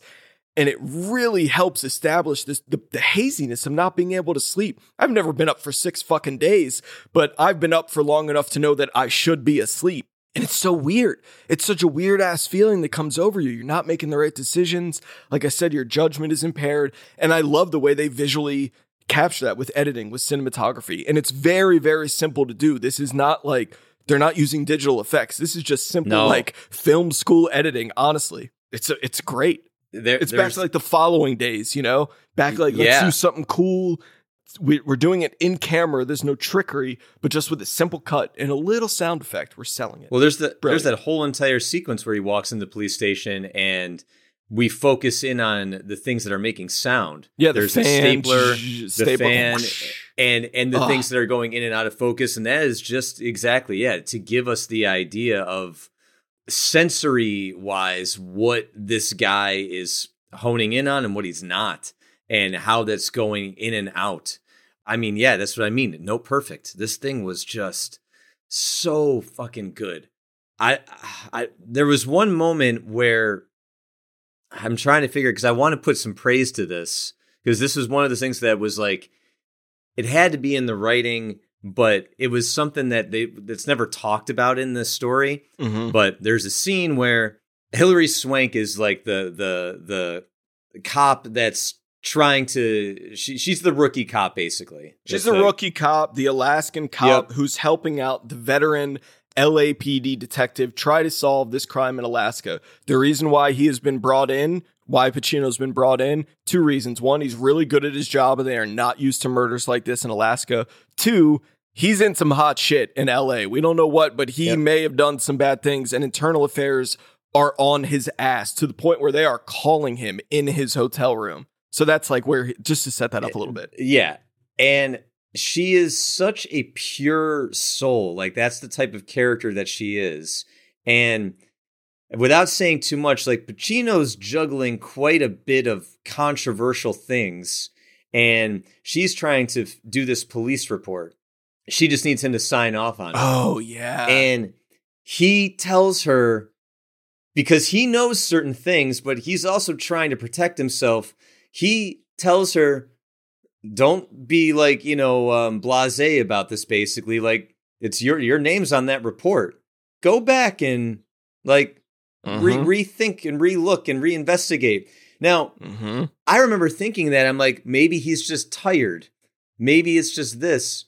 But I think in so many in a, in a lot of ways that was him actually almost like a cry for help. The, the, the jig like- is up. It's he The knows jig is it. up. He's up. He is he's putting himself out there a little bit. And if he has sins, and if his sins have to catch up with him, why not it happen at the hands of Ellie Burr as opposed the to the fucking LAPD? Yeah. Exactly, or Nicky Katt's character. Yes. Yes. Like, Who hates like, Dormer and he has so yeah, much contempt exactly. Like him. I if that was it. him handing him that report, he'd have been like, Oh, "All right, here's my Yeah, looks signature." good. Looks good. Fine. Yeah, it looks good, but Fuck here. And, and then and it all comes back in the end Yes, when she's yes. about to do that thing, and he tells her, "Don't lose your way." Yeah. Like he was trying to protect himself, but he knew that if this is gonna happen, I want it to be her, and uh, like that is just such a tiny little through line that Yeah. Yeah. I'm sure a lot of people fucking miss. But I remember getting that and then like I got chills at the end when it happened. I was like, "Oh, this this was because I I have I have actually wondered why her character was the way she was. I was like, why is she so naive and and pure about life this? And is now just- I'm seeing She's that. just an innocent yeah, uh, g- girl from next door who's you know Yup. clearly probably doesn't have the easiest of jobs. She's clearly the only woman on her crew, probably Yep. facing daily misogyny, all that stuff. But she, but and she also idolizes Dormer. You know, she's written Yes, papers, exactly. thesis papers about him. Yep. He's this old, hardened veteran detective, and she idolizes him. But you know, she has a job of also investigating a girl's murder. But maybe she should be looking a little closer at Dormer too. Yeah. It, I like Hilary made- Swank. I don't think Hilary. Oh, I do I, too. would like to have a conversation about her at some point. We could do it now. I mean, I like her in this. I love her in Boys Don't Cry, Million Dollar Baby. Never had. I fucking love her little stint in Logan Lucky. She was so good. That Oh, she yeah. came and it was just great. I've always I like her, and I think I thought she was really good in this. She was at the height of her fame. She was at the height of her fame. I've always liked her too, and the end made her character make all the sense in the world Yeah. to me. Yeah, And it was one of those things where it's like you kind of get it all at the end, and it, it, it just hits you over the head. And I was just really blown away, and then it made me appreciate her performance mm-hmm. because it's a very subtle. Like she's not the star, and she is playing a very specific person, but she's not making herself known. So you're almost kind of wondering, like, it's certainly not a bad performance, but you're, you're I was kind of wondering, I'm like, why isn't this more here? And then it all clicks, and like, yeah, then I realize I go, oh my God, you, Hilary Swank, played this part perfectly. Like you did exactly what you needed to do to make everything work and for me to have that aha moment at the end. Beautiful, beautiful work. I think she's amazing. I think she's really good. And all Yeah. those things I've seen her in. Yeah, yeah. Absolutely, I love that. I'm so glad you liked Insomnia. Just please, everyone, go check that out if you haven't seen it in a while, or if you out. haven't seen it. We didn't really talk about Robin Williams much, but he is great in it. I mean, Maura Tierney's in it. Pacino and Tierney have a great scene together in the hotel They room. do. It's so good. It's so like warm and gentle when she turns on the lights of the room, and he's like, yeah. "Please, please, this, you know, turn." Yeah. Oh, it's great. Speaking of which, you know, that's a following's a small movie, but then he scrapes a little more money together, has somewhat of a budget to make Memento. No one, this isn't the type of movie you hear about as it's being made. But when this thing hit indie cinemas, this is one like as a kid, I had to drive into DC to see or have my dad take me to DC to see. And it was just a sensation. I saw it so many times in the theater. It was so new and unique. I'll never forget seeing it that first time. And by like the fourth or fifth jump back, I sort of figured out what they were doing. And around like the seventh or eighth jump back, my dad leaned over and he's like, Do you have any idea what the hell is going on? Yeah. I'm like, I think so. I think so. But yeah, it could lose you, but it's something at the time. And two, I mean, American audiences could see this in 2001, despite what IMDb says, keeping it true it in the year 2000. It was nominated for 2001 Oscars. Anyway, it was a huge deal at the time, a huge deal. And the novelty of it still holds up. There is a hidden special feature on that DVD where you can watch it in order. And I just was, and it's really fun to do. It's really fun to put this in chronological order. All the black and white scenes are first. I love Memento. All timer for me. I remember renting it from good old Blockbuster. Oh, yes. and not knowing anything about it. Like I I remember seeing the cover. Uh it was sort of like this it was like a black cover with Guy Pearce and he was like holding I mean it was his badge or something. Yeah, the Polaroids, yep. Yeah. And and I just remember it kind of looked like a classic like mid 90s cover and I think that's even why I did it. So I had no idea what I what I was getting into when I put it on and then all of a sudden I can't remember in that first viewing of when it took me to realize what was happening, but at some point it does. At some point, Yeah. for everyone who's never seen the movie, it dawns on you. You're like, oh, we're going backwards. And W- Yeah. it seems so silly, but that revelation that you have with it is so special. Like you like when you realize what's happening, you're you're immediately like leaned in forward. I jumped I jumped up in my chair. I'll never forget it because it's not just that realization, it's also that the color stuff is in we're seeing it in reverse chronological order, but then the black and white stuff is in chronological order. So you're like, okay, wait a minute. So yeah, once you piece it together, uh, that's also what happened with me with Dunkirk. Once it clicked, Yeah. I went, oh, Yeah, once it I clicks. get it. I Yep. get it. Yeah, yeah. A movie about a man, Leonard, don't call me Lenny, Shelby, attempting to find the man who raped and murdered his wife. But the problem is, he cannot remember anything for longer than 15 minutes at a time. I mean, Oh. what a movie concept. Jesus Christ. Go ahead. Go ahead. No, this was a question that I had.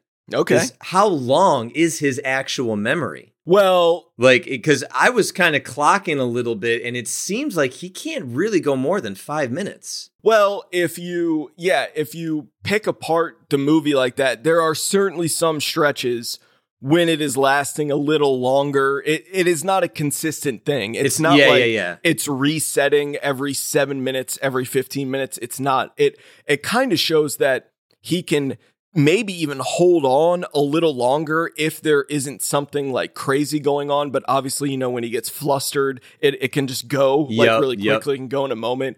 But I think the idea is 15 to 20 minutes, but it is not It's- like a timer being reset. Yeah, it, it it seems like that. Like there like there are things where you're like, okay, but I it was what question I wanted to prompt to you is like how long do you actually think it is? But I think that's right. But one thing I noticed and I think this I don't know when this decision was made, but if you notice the sound of a door closing is a trigger for him damn near every single time, whether it's a room door or a car door, that sound he loses it. Yeah. It's gone. Yeah.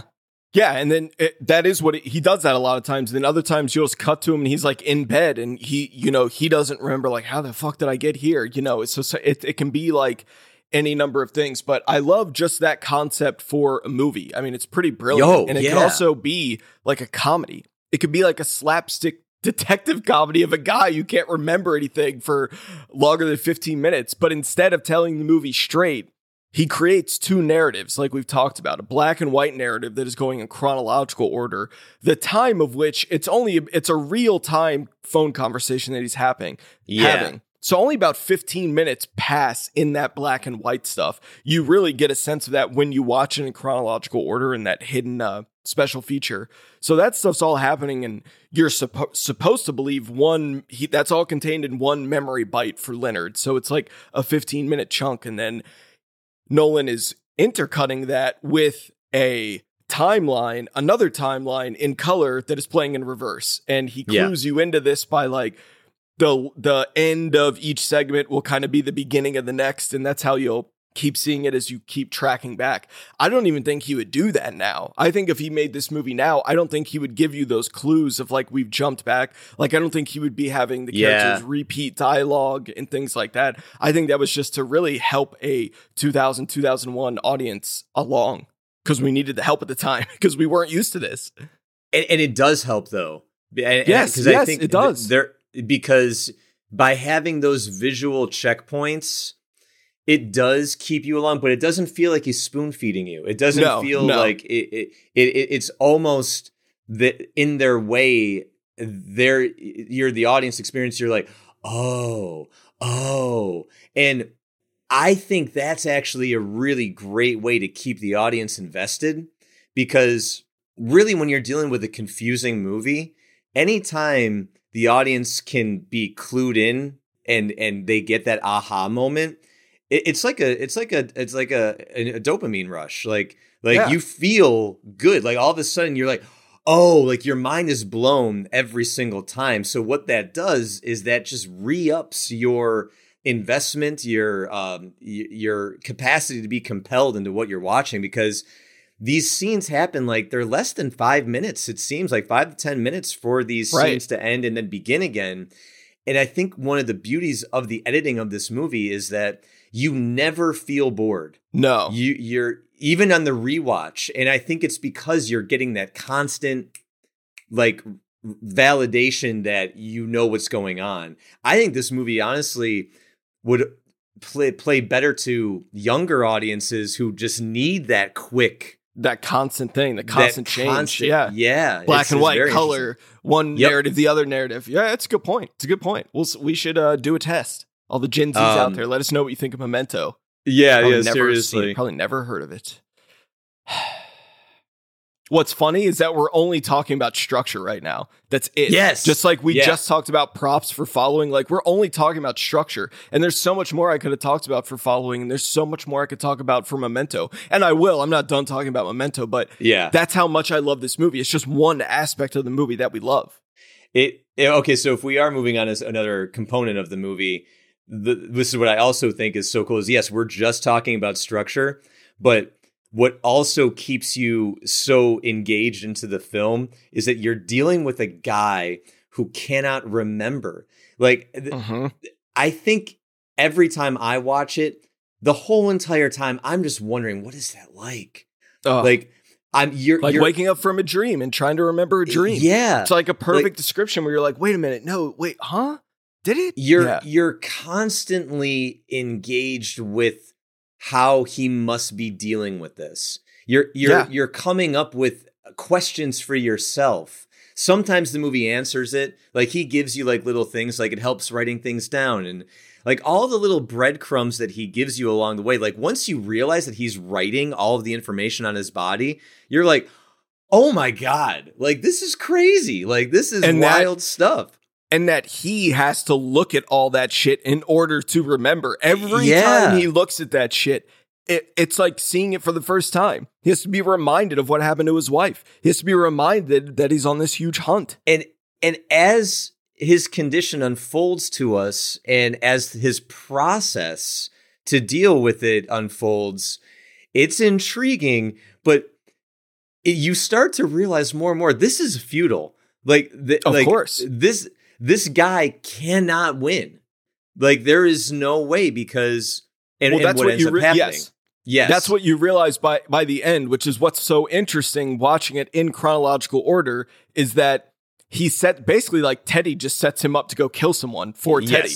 And then Yep. he does that and then Leonard is so pissed by this that he sets up this false investigation for himself to maybe perhaps eventually murder Teddy. So that's the tension of it is is Leonard going to get caught for just killing for just having murdered this Jimmy guy and is Leonard eventually going to kill this Teddy guy? But in reverse, the tension is what the fuck is going on?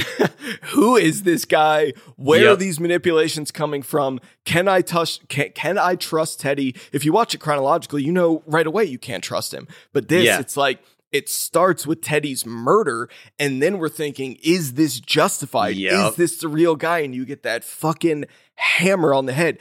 It's really interesting that it works both ways. It is not as effective chronologically, but it is still a really cool experiment.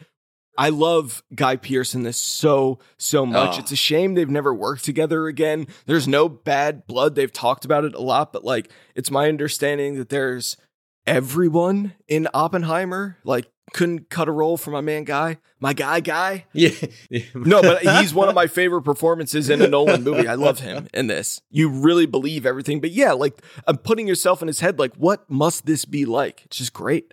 Yeah. One thing I had a, a, a thought on when I was watching, I started to laugh at one point because when you kind of remove yourself from the story and the character and everything, you're like, there's no way a man with a limited memory like this could solve any crime. No. I'm not saying it's impossible, but there is like a dawning of like the, humor you're talking about in a way. Yeah. And and it's interjected into the movie. Like there are those scenes where he's running and then all of a sudden he goes, It's it's very dry, but that is it's funny. very dry. Yeah. But yes, like, oh, why uh, am what I am running? I doing? Oh, I'm chasing Oh. this guy. No, he's No, he's chasing, chasing me.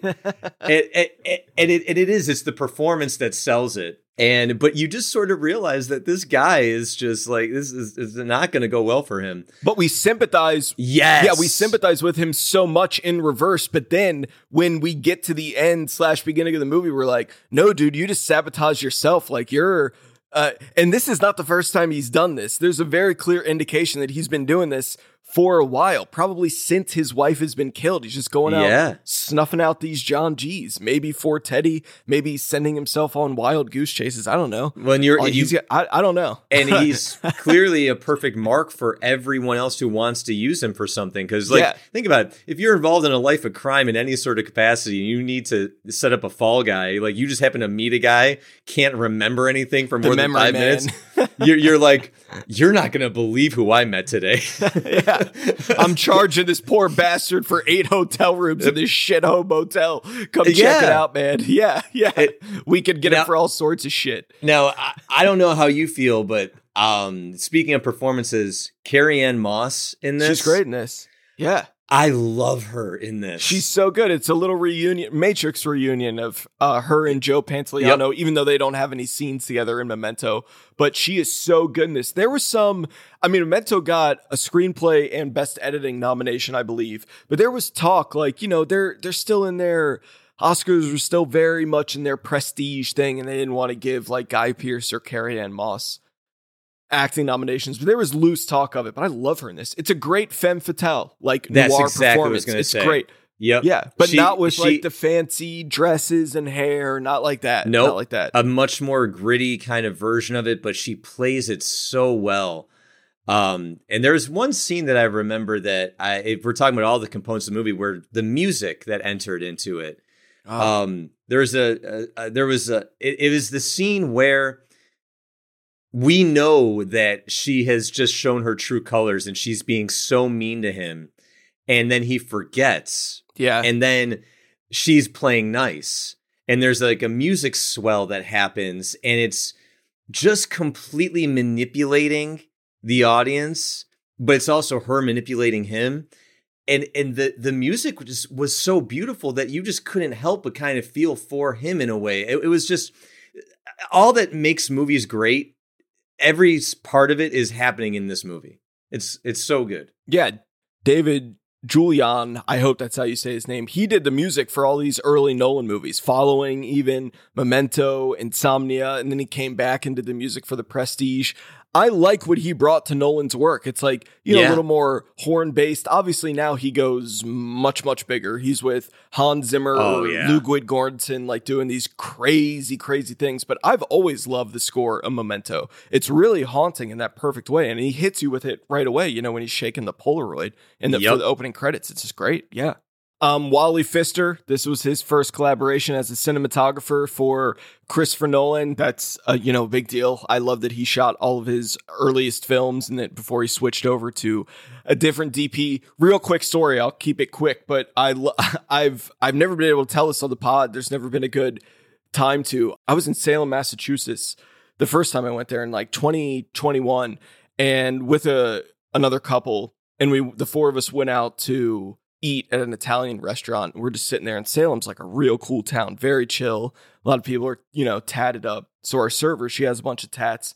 She's putting like our plates down, and I look at her, and I just get a flash of something. I'm like, holy shit! And I, you know, I don't really like. I'm not trying to like talk like in that way. I don't want to make them feel uncomfortable and like ask them a personal question.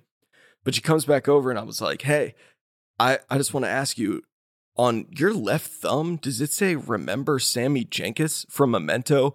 And she stopped what she was doing, like paused and said, You were only the second person in my entire life who has gotten that. I'm like, yeah, yeah. So it was it was cool. It was a nice, it was a fun moment. and then we talked. We had kind of we were just starting the podcast. So I like told her about the podcast. I wonder if she still listens to it. I don't know. We'll see. Did you tell her that you you you only have tattoos of like words on your body too? Oh yeah, but I mean at the time it was I I think I only had no I had 3 yeah at the time. I don't have any from Memento, but I said if I ever got one that's the one I would get from it. That's the yeah, one you it'd would be get. awesome.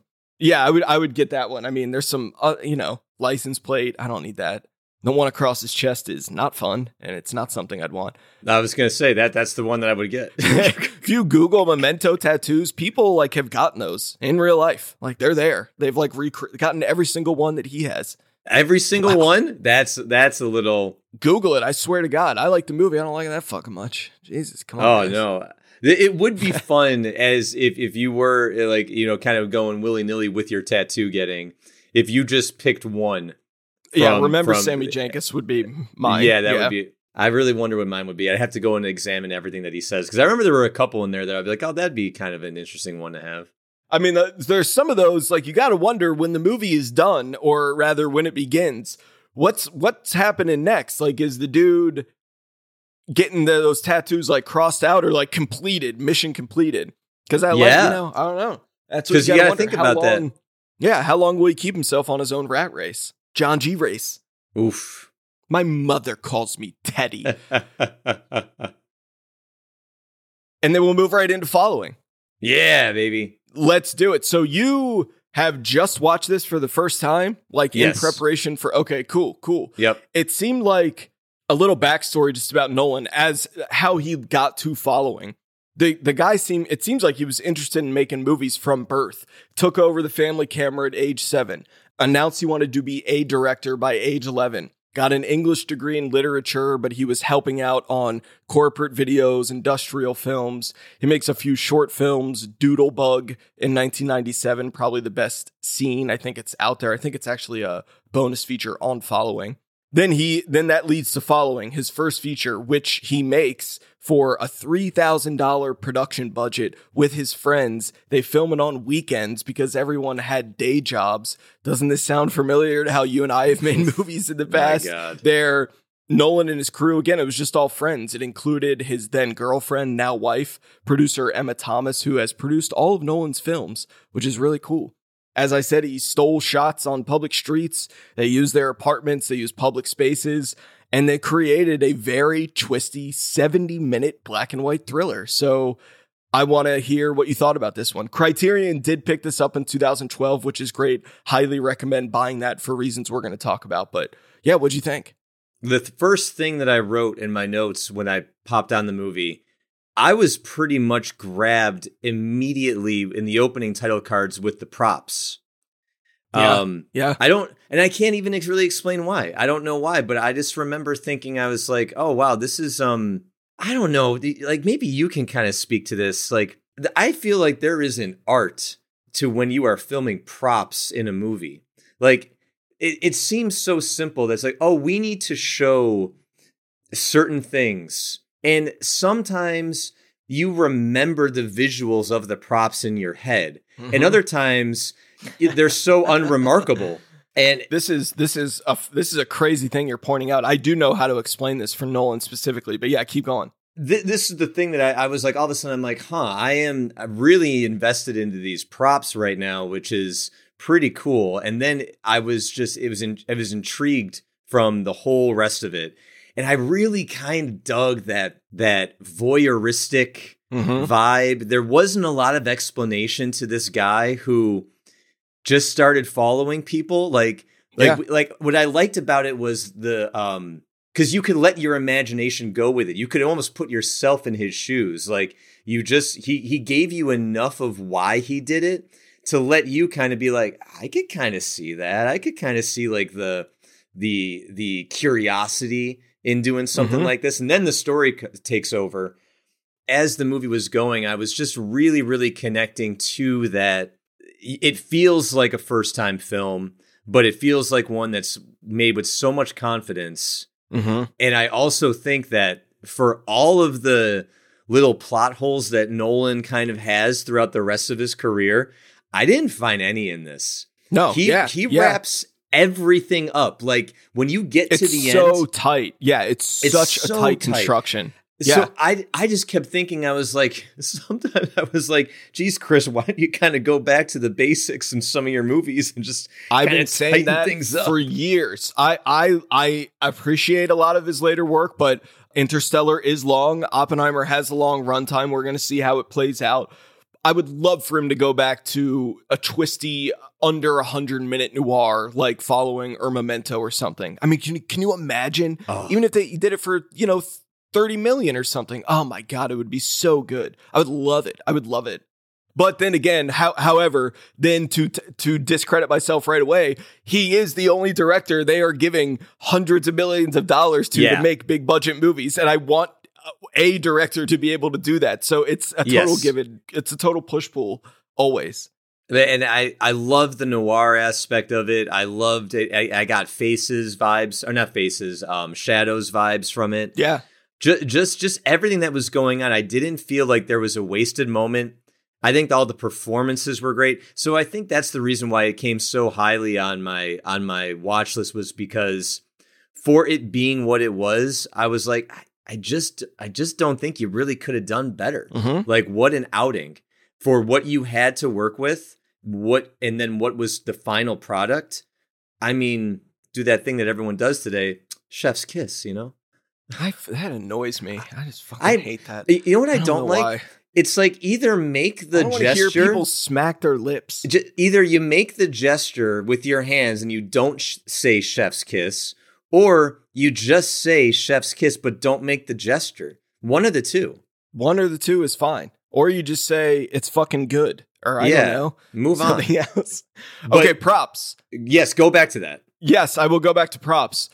Props are shot uh differently on different movies. For bigger movies, it is very common. You know, actors uh they're really busy. They have trailers to get back to and business calls to make and distractions to keep them from the movie at hand. So when they're done with their coverage, meaning being on camera, some actors will go back to their trailer when the other actor has their coverage and there's a stand in there, you know, doing filling in for the lead actor. That that happens a lot.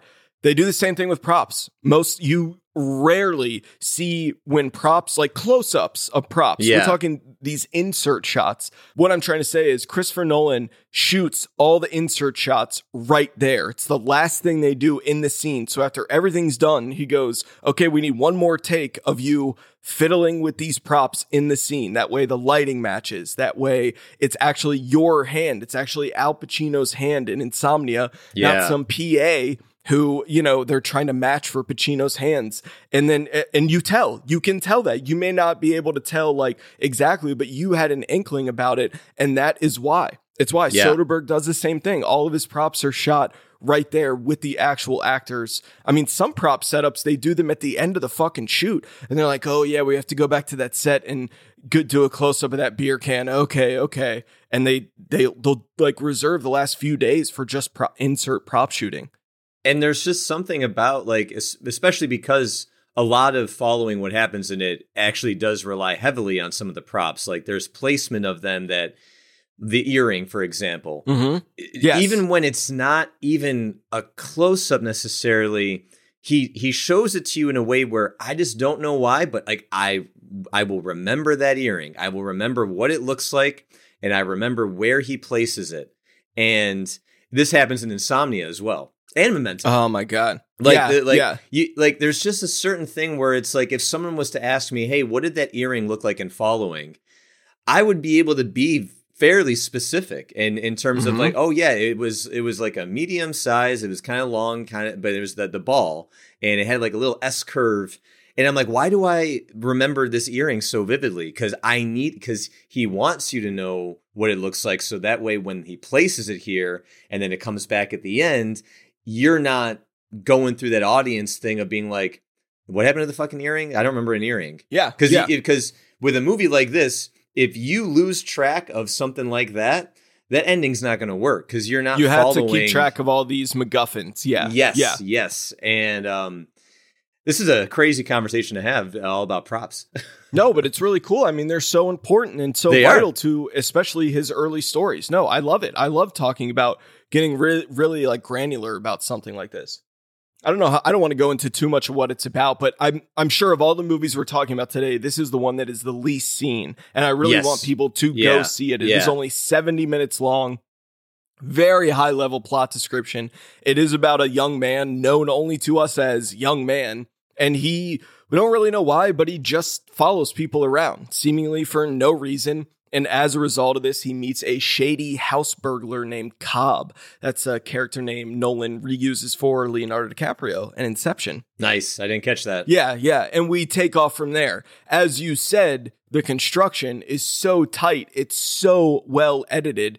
That's what makes it so fun. Part of why having a subscription to the Criterion app or owning this Criterion is that you can watch this movie in chronological order, which is a lot of fun to do. It it is not as effective as the nonlinear cut to me, and Nolan also does a commentary for it, which he doesn't do anymore. So those are always fun to listen to. But yeah, really good movie. I'm glad we honed in on it.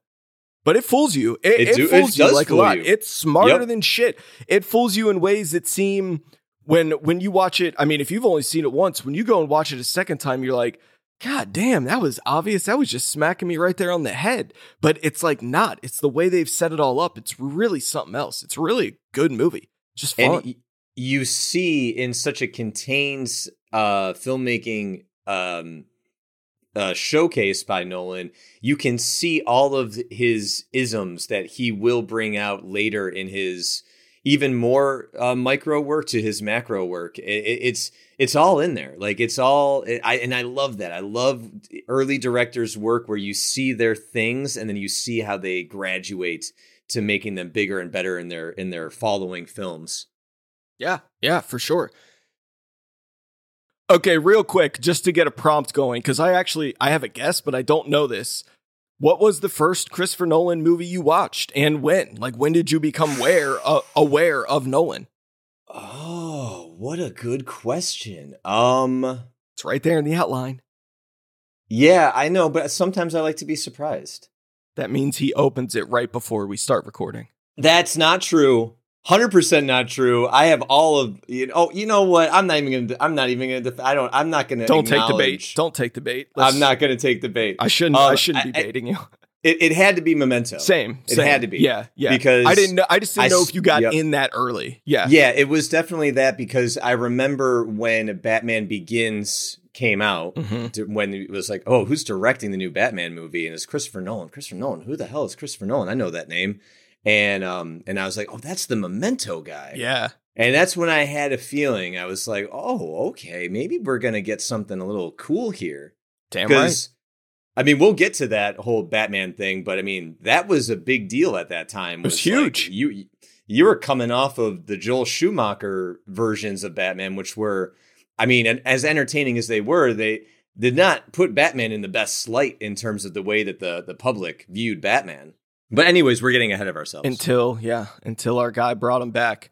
Okay. yep. My first Nolan was Memento as well, certainly. Oh God.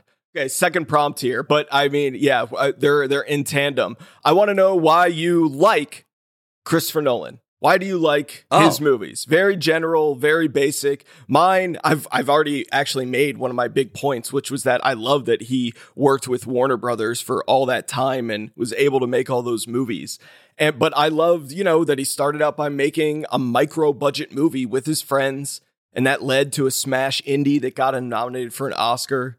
Then he remade a beloved foreign film and nailed it. And then, yes, he takes on a relatively dreaded comic book hero, dreaded in terms of how he's been portrayed cinematically at the time. He takes that on and then he just moves on to make these really big original films. Like I know Oppenheimer is based on something, but it's not as high of IP as Batman or Superman Yeah. you know he's making this much more original content and we've already gotten into my main reason which is that there's really only one christopher nolan i have in my heart i believe that maybe damien chazelle will get there and god willing be Mhm. given bigger budgets to make i mean babylon is out as outrageous as you get love you all hail babylon All hail. I hope that he is one who's emerging. I don't know. We're going to see. But Nolan's like, I'm not interested in TV. I'm interested in making movies. I'm interested in really pushing boundaries in terms of time, structure. So, yeah, that, that's why I like him. I have never seen a Christopher Nolan movie that I didn't like, at least in some capacity. This is a guy who's who has huge ideas. Yeah. Huge complex ideas and he does his best to put them to film. There hasn't been one Nolan movie that I've seen where I don't admire the ambition Mhm. and creativity and originality. And if he doesn't actually succeed, he comes really close Yeah, to actually nailing what he set out to do. he tries Um, every time. yeah, Big swings. huge swings. I mean, and and and we go from this micro level of doing that with movies like Memento, and even still following. Mhm. Following has got some crazy, unique, original ideas in terms of time and things like that. As he gets bigger and bigger and bigger, now he's just this guy that's like, all right, I am operating on the biggest scope of any director living currently. And I think that that's true. I don't think that there's any other director who's putting forth big blockbusters with these huge types of ideas. No, there are a Like few him. emerging. I forgot a big one. Jordan Peele would love to be doing Oh, what Christopher yeah, Nolan's yeah, doing. yeah. And he may, I mean, Nope was a huge swing. They gave him a ton of money for that. IMAX. He had the same cinematographer that Nolan currently uses, you know, so there's some similarities there for sure. so that that is what I like about Nolan, and I and and some people say some of his stuff is unoriginal at times. I bark up against that because I'm like, okay, he might be taking things from other things, but that's what every artist does. And are they doing it like him? Mm-hmm. Are they doing it as cool as Nolan does it? Are they doing it on the scope that Nolan does? No, they're not. They never have, and they probably never will. so, Yeah. so, so that that's my argument when anyone kind of comes up against his his scope and and and ideas. Yeah. I, I love that. All right. Next question. My answer's short. Why do you, in parentheses, sometimes hate Christopher Nolan? My Ah. short answer is I don't. I don't hate any of his films. I'm able to acknowledge some of them contain very silly elements that I cannot. Uh, there's just no denying it. That whether it's a plot point, whether it's a performance, uh, whether it's the way that someone dies on camera, some Uh-huh. of the stuff that he puts in his movies, I just kind of shrug and roll my eyes and go, "Okay, that had to be in there." I, I mean that that was a choice, but it doesn't ruin the movie for me. And that's so I wouldn't apply the word hate to him. I I'm not going to apply the word hate. Okay. Uh, there are two particular movies that um one I really don't care for and another one that I want to like so much. I want to like it so much more than I do, but there's just some things that happen in it that just I'm like I can't the, the the plot holes that are there are a little bit too much for me to forgive because I actually think that for the most part, there are all of these flaws in all of Nolan's movies. Mhm. Almost all of them. Almost. There's there's a few that are they're pretty perfect. And one of them being in my top 10 favorite movies of all time. Right. And I forgive it. I, Yeah. I forgive it. Yeah. So I guess the, the question that I frame for myself when I'm watching one of his movies is where is my line for what I'm willing to kind of forgive in terms of some of these holes? Why am I not able to do it for some of these? Like, what is that? And that's all my stuff.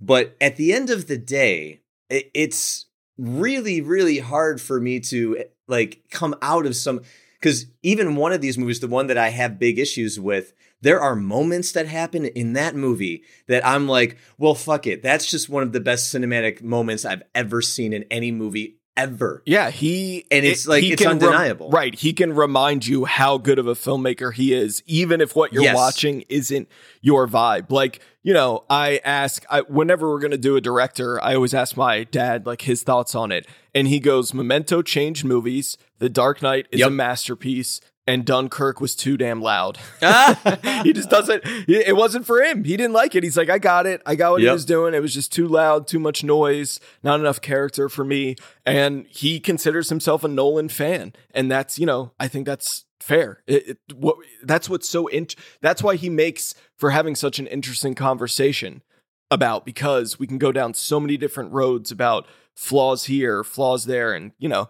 That there will be no uh, Cape Fear level discussion today, as a callback No, to no, our Martin feel- Scorsese pod. No, because I can't. No, I know the two movies you're referencing, the ones you have major problems with, and I'm not here to like fight you on them. I, I because I will likely agree, but be able to forgive. That's all. and I'm doing my best to not be mean.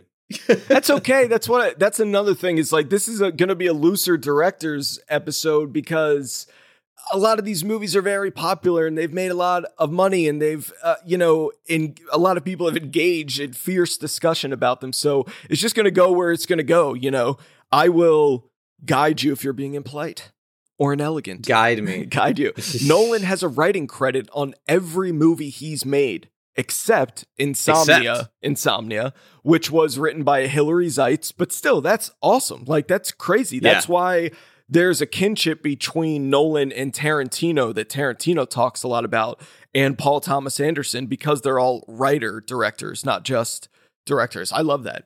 Nolan has made 11 feature films. Oppenheimer will be his 12th, but of those first 11, 10 of them were eligible for Oscars. Following, of course, was not. Of those 10, only two of them have not been nominated for Oscars Insomnia and The Dark Knight Rises. Well, fair.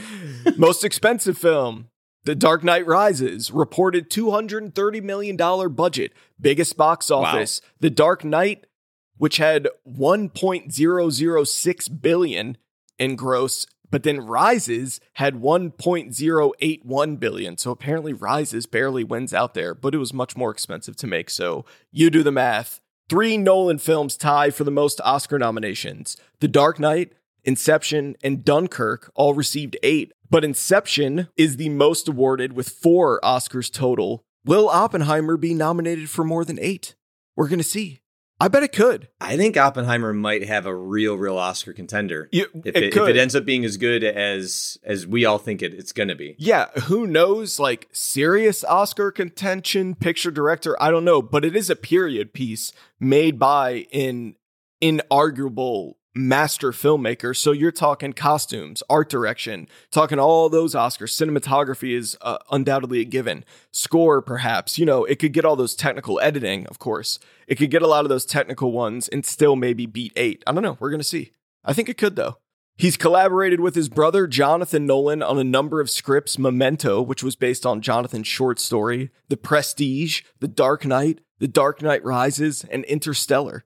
Jonathan is probably best known now for creating HBO's Westworld, but that's cool. Little brother combo there. Yeah. It's interesting to see interviews with them because Jonathan talks with a fully American accent and Christopher does not. So that's fun oh, that's interesting. just some fun trivia there. Now we're doing things a little differently. It's a slightly different format. We've gone past 100 episodes and that's what we're doing. So the beginning is the end or the end is the beginning. I don't know, but we're going to rank Christopher Nolan right now. How Nolan of you. Yes, how Nolan of me. Everyone will know. We're going to rank them right up top here before we talk about the filmography. Up to you how much explanation you want to get to, knowing that we will eventually get to the explanation. Or have we already gotten to the explanation? Have we? It's all inversed. It, it all is. We're not including Oppenheimer here. Obviously, we haven't seen it. And it would be fun. I'll put that in the outline for the Oppenheimer pod to Ah. kind of predict what Oscars it could be nominated for. But for now, let's rank them. We'll go back and forth 11, 10, 9, leading us all the way to 1. You want to go first? Ah, you know what? I've been going first for a hundred episodes. My number 11 is going to surprise you. is it really? Yes, I it was a hard-fought battle, but it is indeed The Dark Knight Rises. Ooh, Yeah. My least favorite Nolan film. Wow. However, I know you don't usually give like letter grades to mm-hmm. movies. I, I always did on my blog. So I just want to put into context that if I was giving a letter grade to these movies, I would give The Dark Knight Rises a B. So while it is my quote unquote least favorite Nolan film, that is not a movie I dislike. I quite like it for reasons we will talk about or we already have talked about. But yes, what's your number 11? My number eleven with a bullet is The Dark Knight Rises. Yeah, I figured. I figured and where oh, we're gonna get to the reasons why. I can't wait to hear that. One of the first conversations you and I ever had was about that movie. And boy, did you get passionate. I was like, I'll never forget that. We were driving down Sunset. And I was like, God damn, he's fucking he's fired up. So we were driving down Santa Monica scouting for there I go, Santa Monica. And I was like, man, he's fired up about this movie. Damn. I Um, remember that. Number 10 for me, th- this is crazy, but it's Batman Begins. Ah, And yeah, this is something that I uh, realized rewatching for this pod. Yeah, Batman Begins. Again, not talking smack. I'd, I'd give it a B or higher. But yeah, Batman Begins. my number ten. I hate I hate to say it, but I'm going to. It's Interstellar. Oh, wow.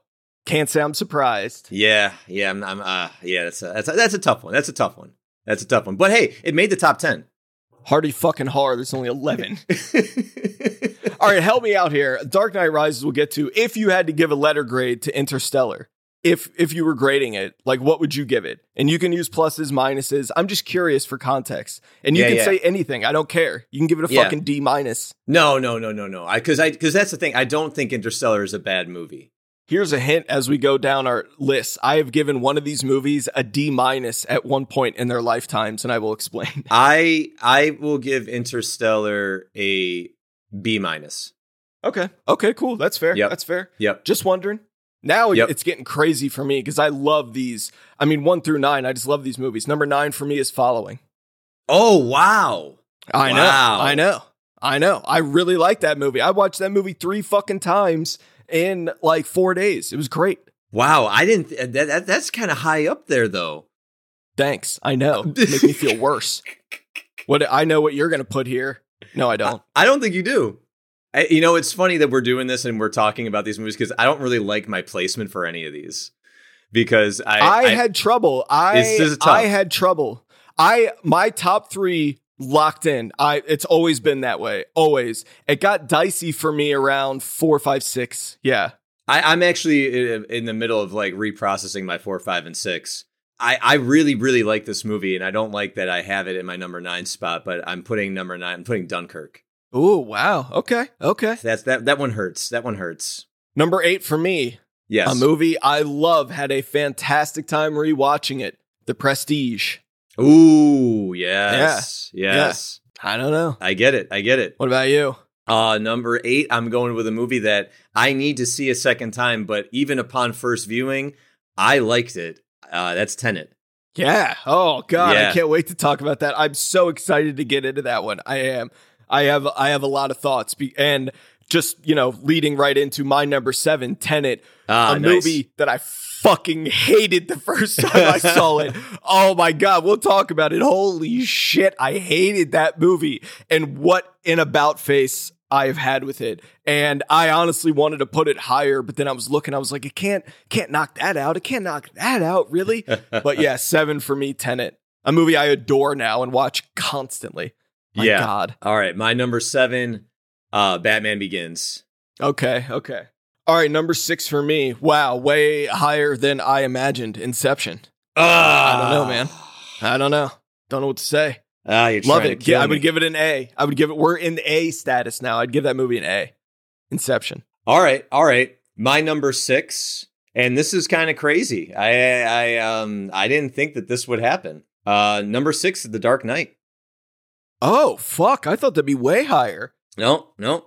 Wow. So more of a fan of Heath as opposed to the movie overall, perhaps. Yes, yes. Ah. but but it, I- I have uh, it's it's tough because like there, that- there's a there's a there's a real big personal like movie going experience moment I've had with that movie. So I'm also thinking about it has has how they age over time too. So, but we'll get into all of that. That's a huge one. That's a a huge, huge aspect one. of these Yep. is uh, Yep. how all these rewatches I did for the past you know three two three weeks. Yep. Number five for me, Dunkirk, a movie that Ah, really holds up for top me. five. I really like it. Yeah, Yep. it did. It did, which surprised me. I did not know Inception. I thought Inception would for sure make the top five, but you know, Dunkirk it is. So now that we're breaking the top five, I have a similar. uh I I I am shocked that this movie made my top five, uh, and that's The Prestige. Wow. Yeah. I mean, I love that movie. I love it. It's it's it's tenuous ranking right right now. Yeah, Uh, I, that this was a big about face. Oh, really? Not a fan originally. I, I was a fan, Or but I had a giant issue with it, and Okay. I, I had since kind of figured it out. And and this last rewatch that I had, I was just like, this is um this is good shit Honestly, that was my favorite rewatch of the past few weeks of his Yeah, work. Of his, I mean. I had a lot of. I had not seen Following in ten years. I had a sh- really fun time with that. But the Prestige, I I had forgotten shit. Yeah, for sure. Number four for me, The Dark Knight. Uh, Yeah, for yep. re for rewatchability alone, it is endlessly rewatchable. Remember, we well, I don't want to tell Oh. the full story, but you you remember in I that apartment you're sitting in very now. Yeah, Yep. Just we were trying to find a movie to watch uh, very late at night or early in the morning, I should say. We had just come home from, I believe, a show of some sort.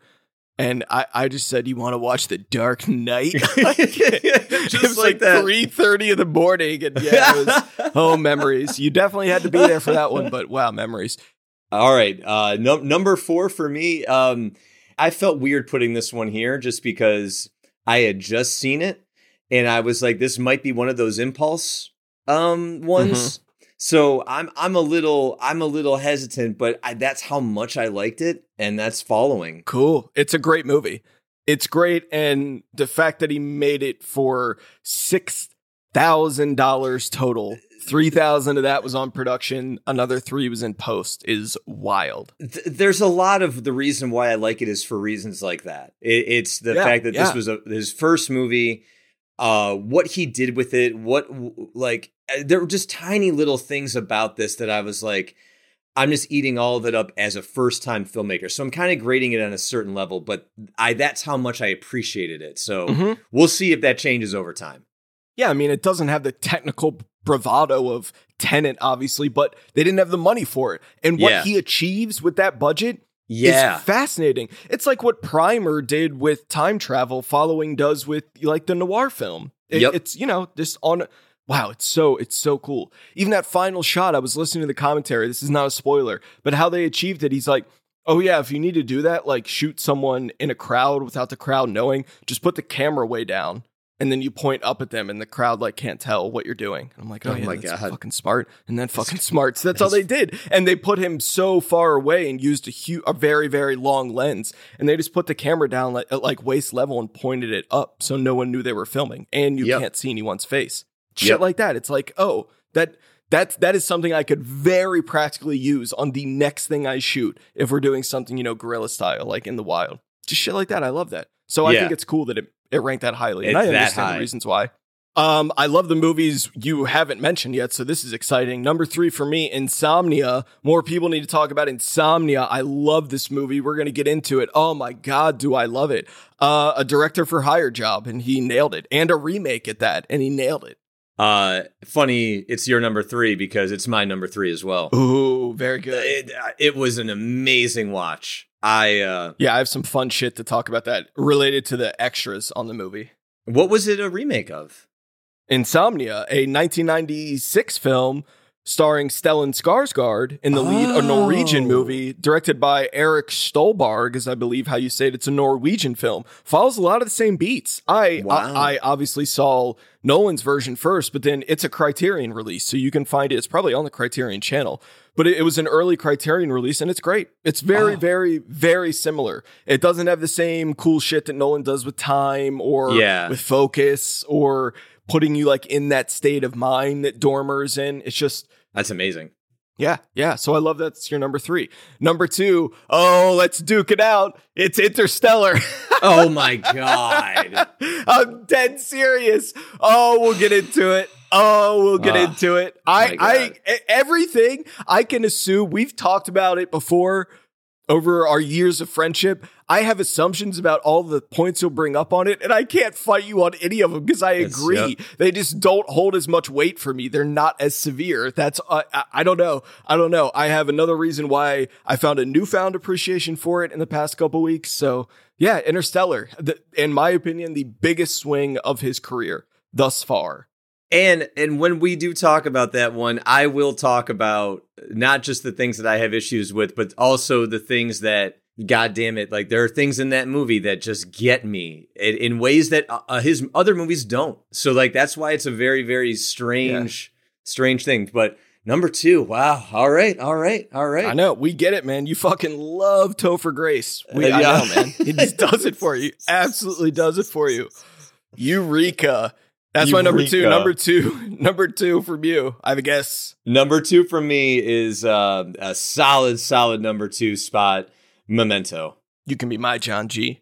I figured, I figured. My number one, surprise, surprise, Memento. Yeah. It's, you know, of course, he's done bigger movies. He's done movies that much more people have seen, but I agree with my dad that Memento changed cinema. It really did. It really messed with structure in a way. It wasn't the first movie to do the reverse thing, but man, he brought it into the zeitgeist in a way that I, like almost every director tried their hand at in some fashion to be like, all right, he did it, so now we we all have kind of license to do it. But again, it was an indie movie made for next to no money. And I just got done rewatching it and it fucking rocks. It does. It. It holds up. It, like there, there's nothing like that first time viewing with it. Oh, It- but then the rewatch ability of that movie is still great. Like it, it, it, even when you know what happens, it still works. yeah. Number one for you. And my number one, there's no surprise here. Any one of our mad movie buffs know that Inception is in my top 10 favorite movies of all time. And so it is number one with a bullet. Inception. Oh, I love it so much. There you go. I was going to ask if it was still holding strong in your all timer status. Christopher Nolan. Woo! Wow. It's been it's been a journey, folks. Has it ever? Love him or hate him, he's got a new movie coming out, Oppenheimer.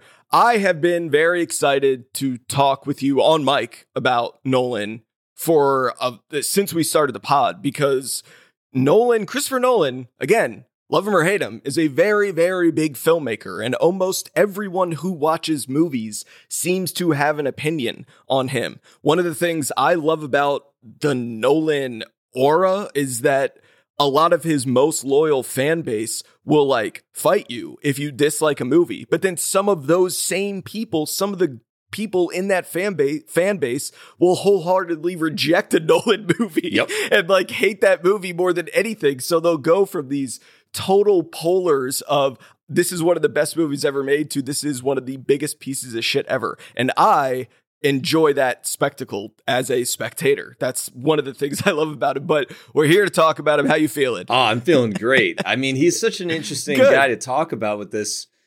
He's not really our typical director profile that we would do.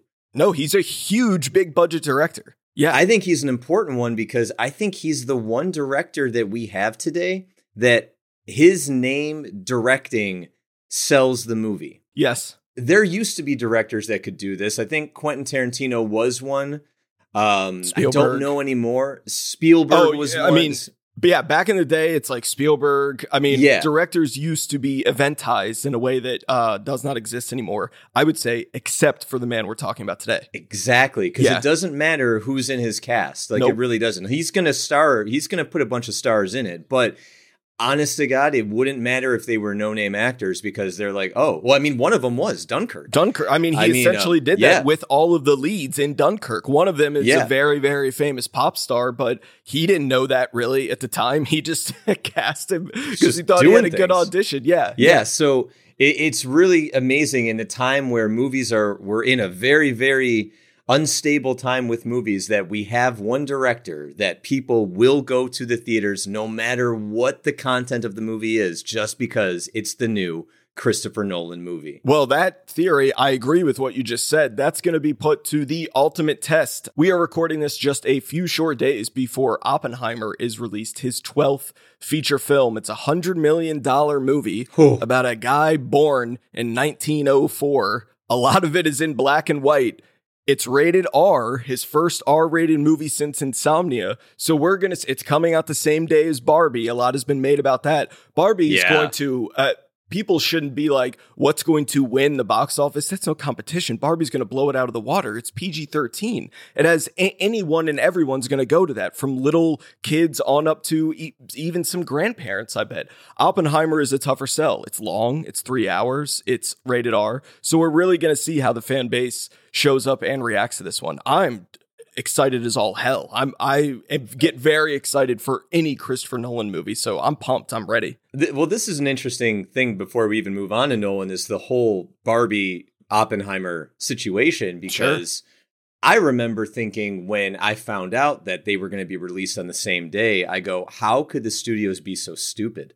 Like you're you're taking two movies that are guaranteed to be big box office uh, successes, and you're putting them up against each other. I was like, you're going to cancel each one out because I don't know how many people are going to go see two movies in one weekend. I, I just thought it might have been a misfire, but in the last month of leading up to all this, the whole narrative is which one are you going to see first? Are you going to see Oppenheimer? Are you going to see Barbie? Are you going to double feature it? Even Tom Cruise. Mm-hmm, Tom Cruise mm-hmm. had like the best thing ever. He was like, I'm going to do both. I'm going to go on a Friday night in a jam packed theater, the way movies are intended, like selling it, just selling the whole thing. And I go, damn, I know damn well Tom Cruise is not going into a movie theater. No, no, he'll go say like hi and get some press photos and then leave. He's not going to sit there for three and a half hours of previews and watching his ex-wife introduce the movie before it begins. no, absolutely not. Can I put this into a little more context for you? Well, I sure hope you would. about why Barbenheimer is happening.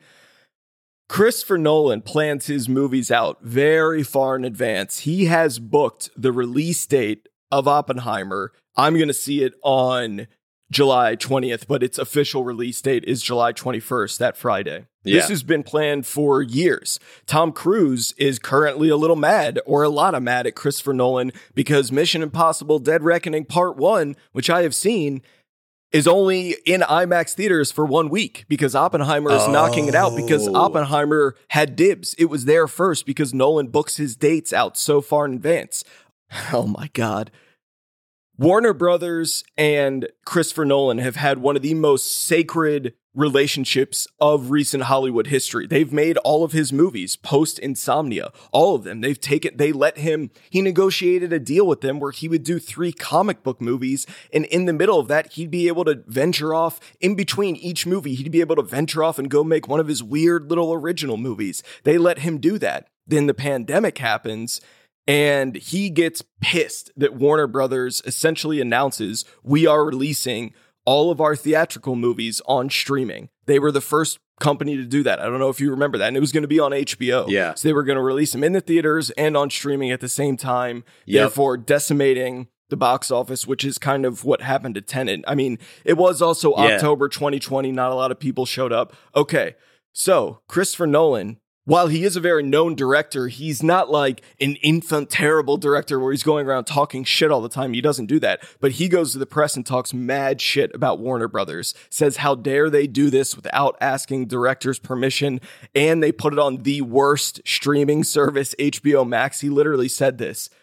So Oppenheimer is the first non-Warner Brothers movie Christopher Nolan has directed in decades. It is being released by Universal Pictures. Would you like to take one goddamn guess what studio's releasing Barbie? Ah, Warner Brothers.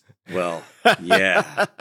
so Yeah. there's a huge some back channel fuck yous going on with this, This is whole petty. thing. Petty petty. And nolan knows this. Nolan is uh, he has to but he's not going on the offensive. There's no reason to. Just own it. I mean they could have we've had a pretty dry summer in terms of releases. The mission impossible movie helped a little bit. We're going to see how much money it makes.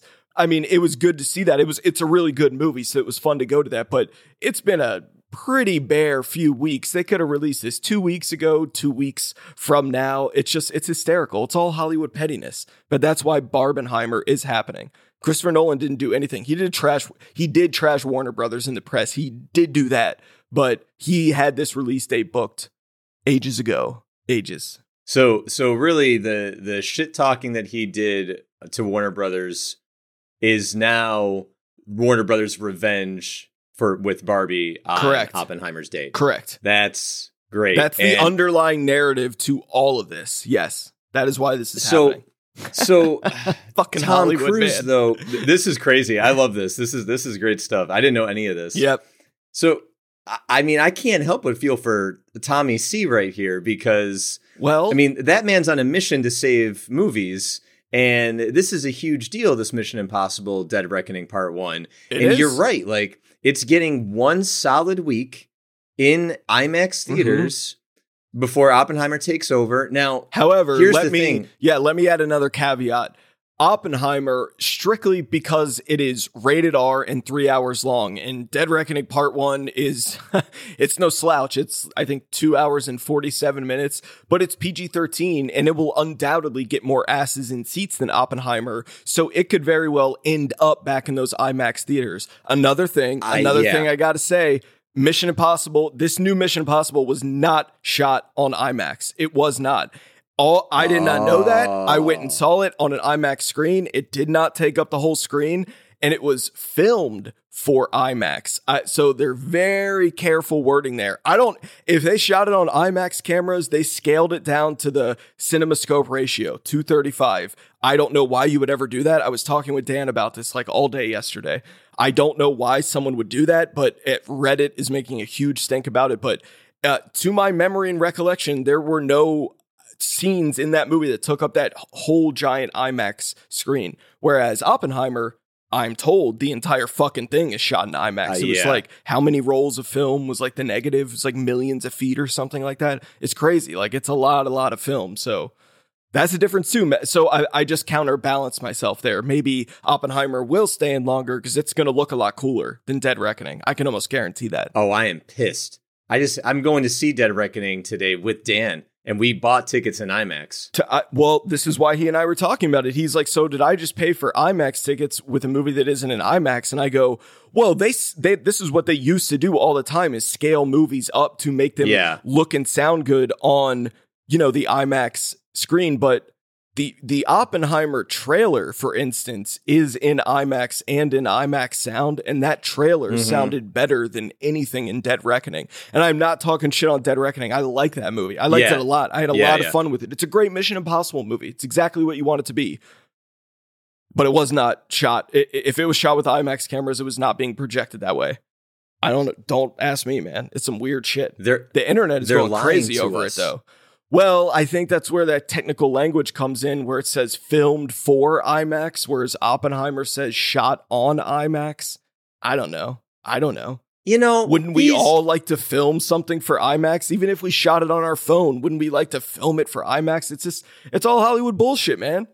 Welcome to the Hollywood bitches. bullshit corner. this this this is this is this is just oh my god I am uh I can't do anything so we got a long ways to go, buddy. Let's get back to Christopher Nolan here. let's, go, let's let's move forward.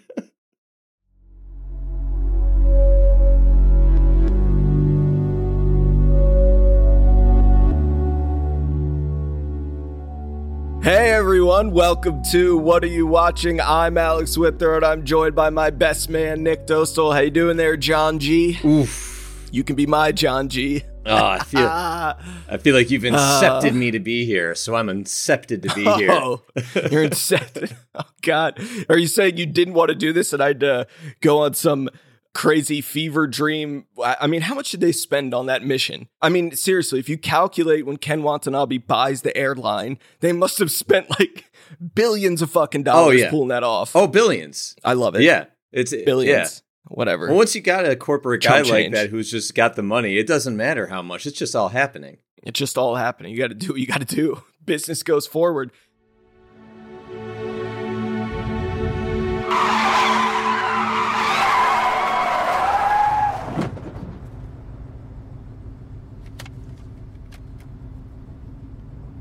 Now, where was I?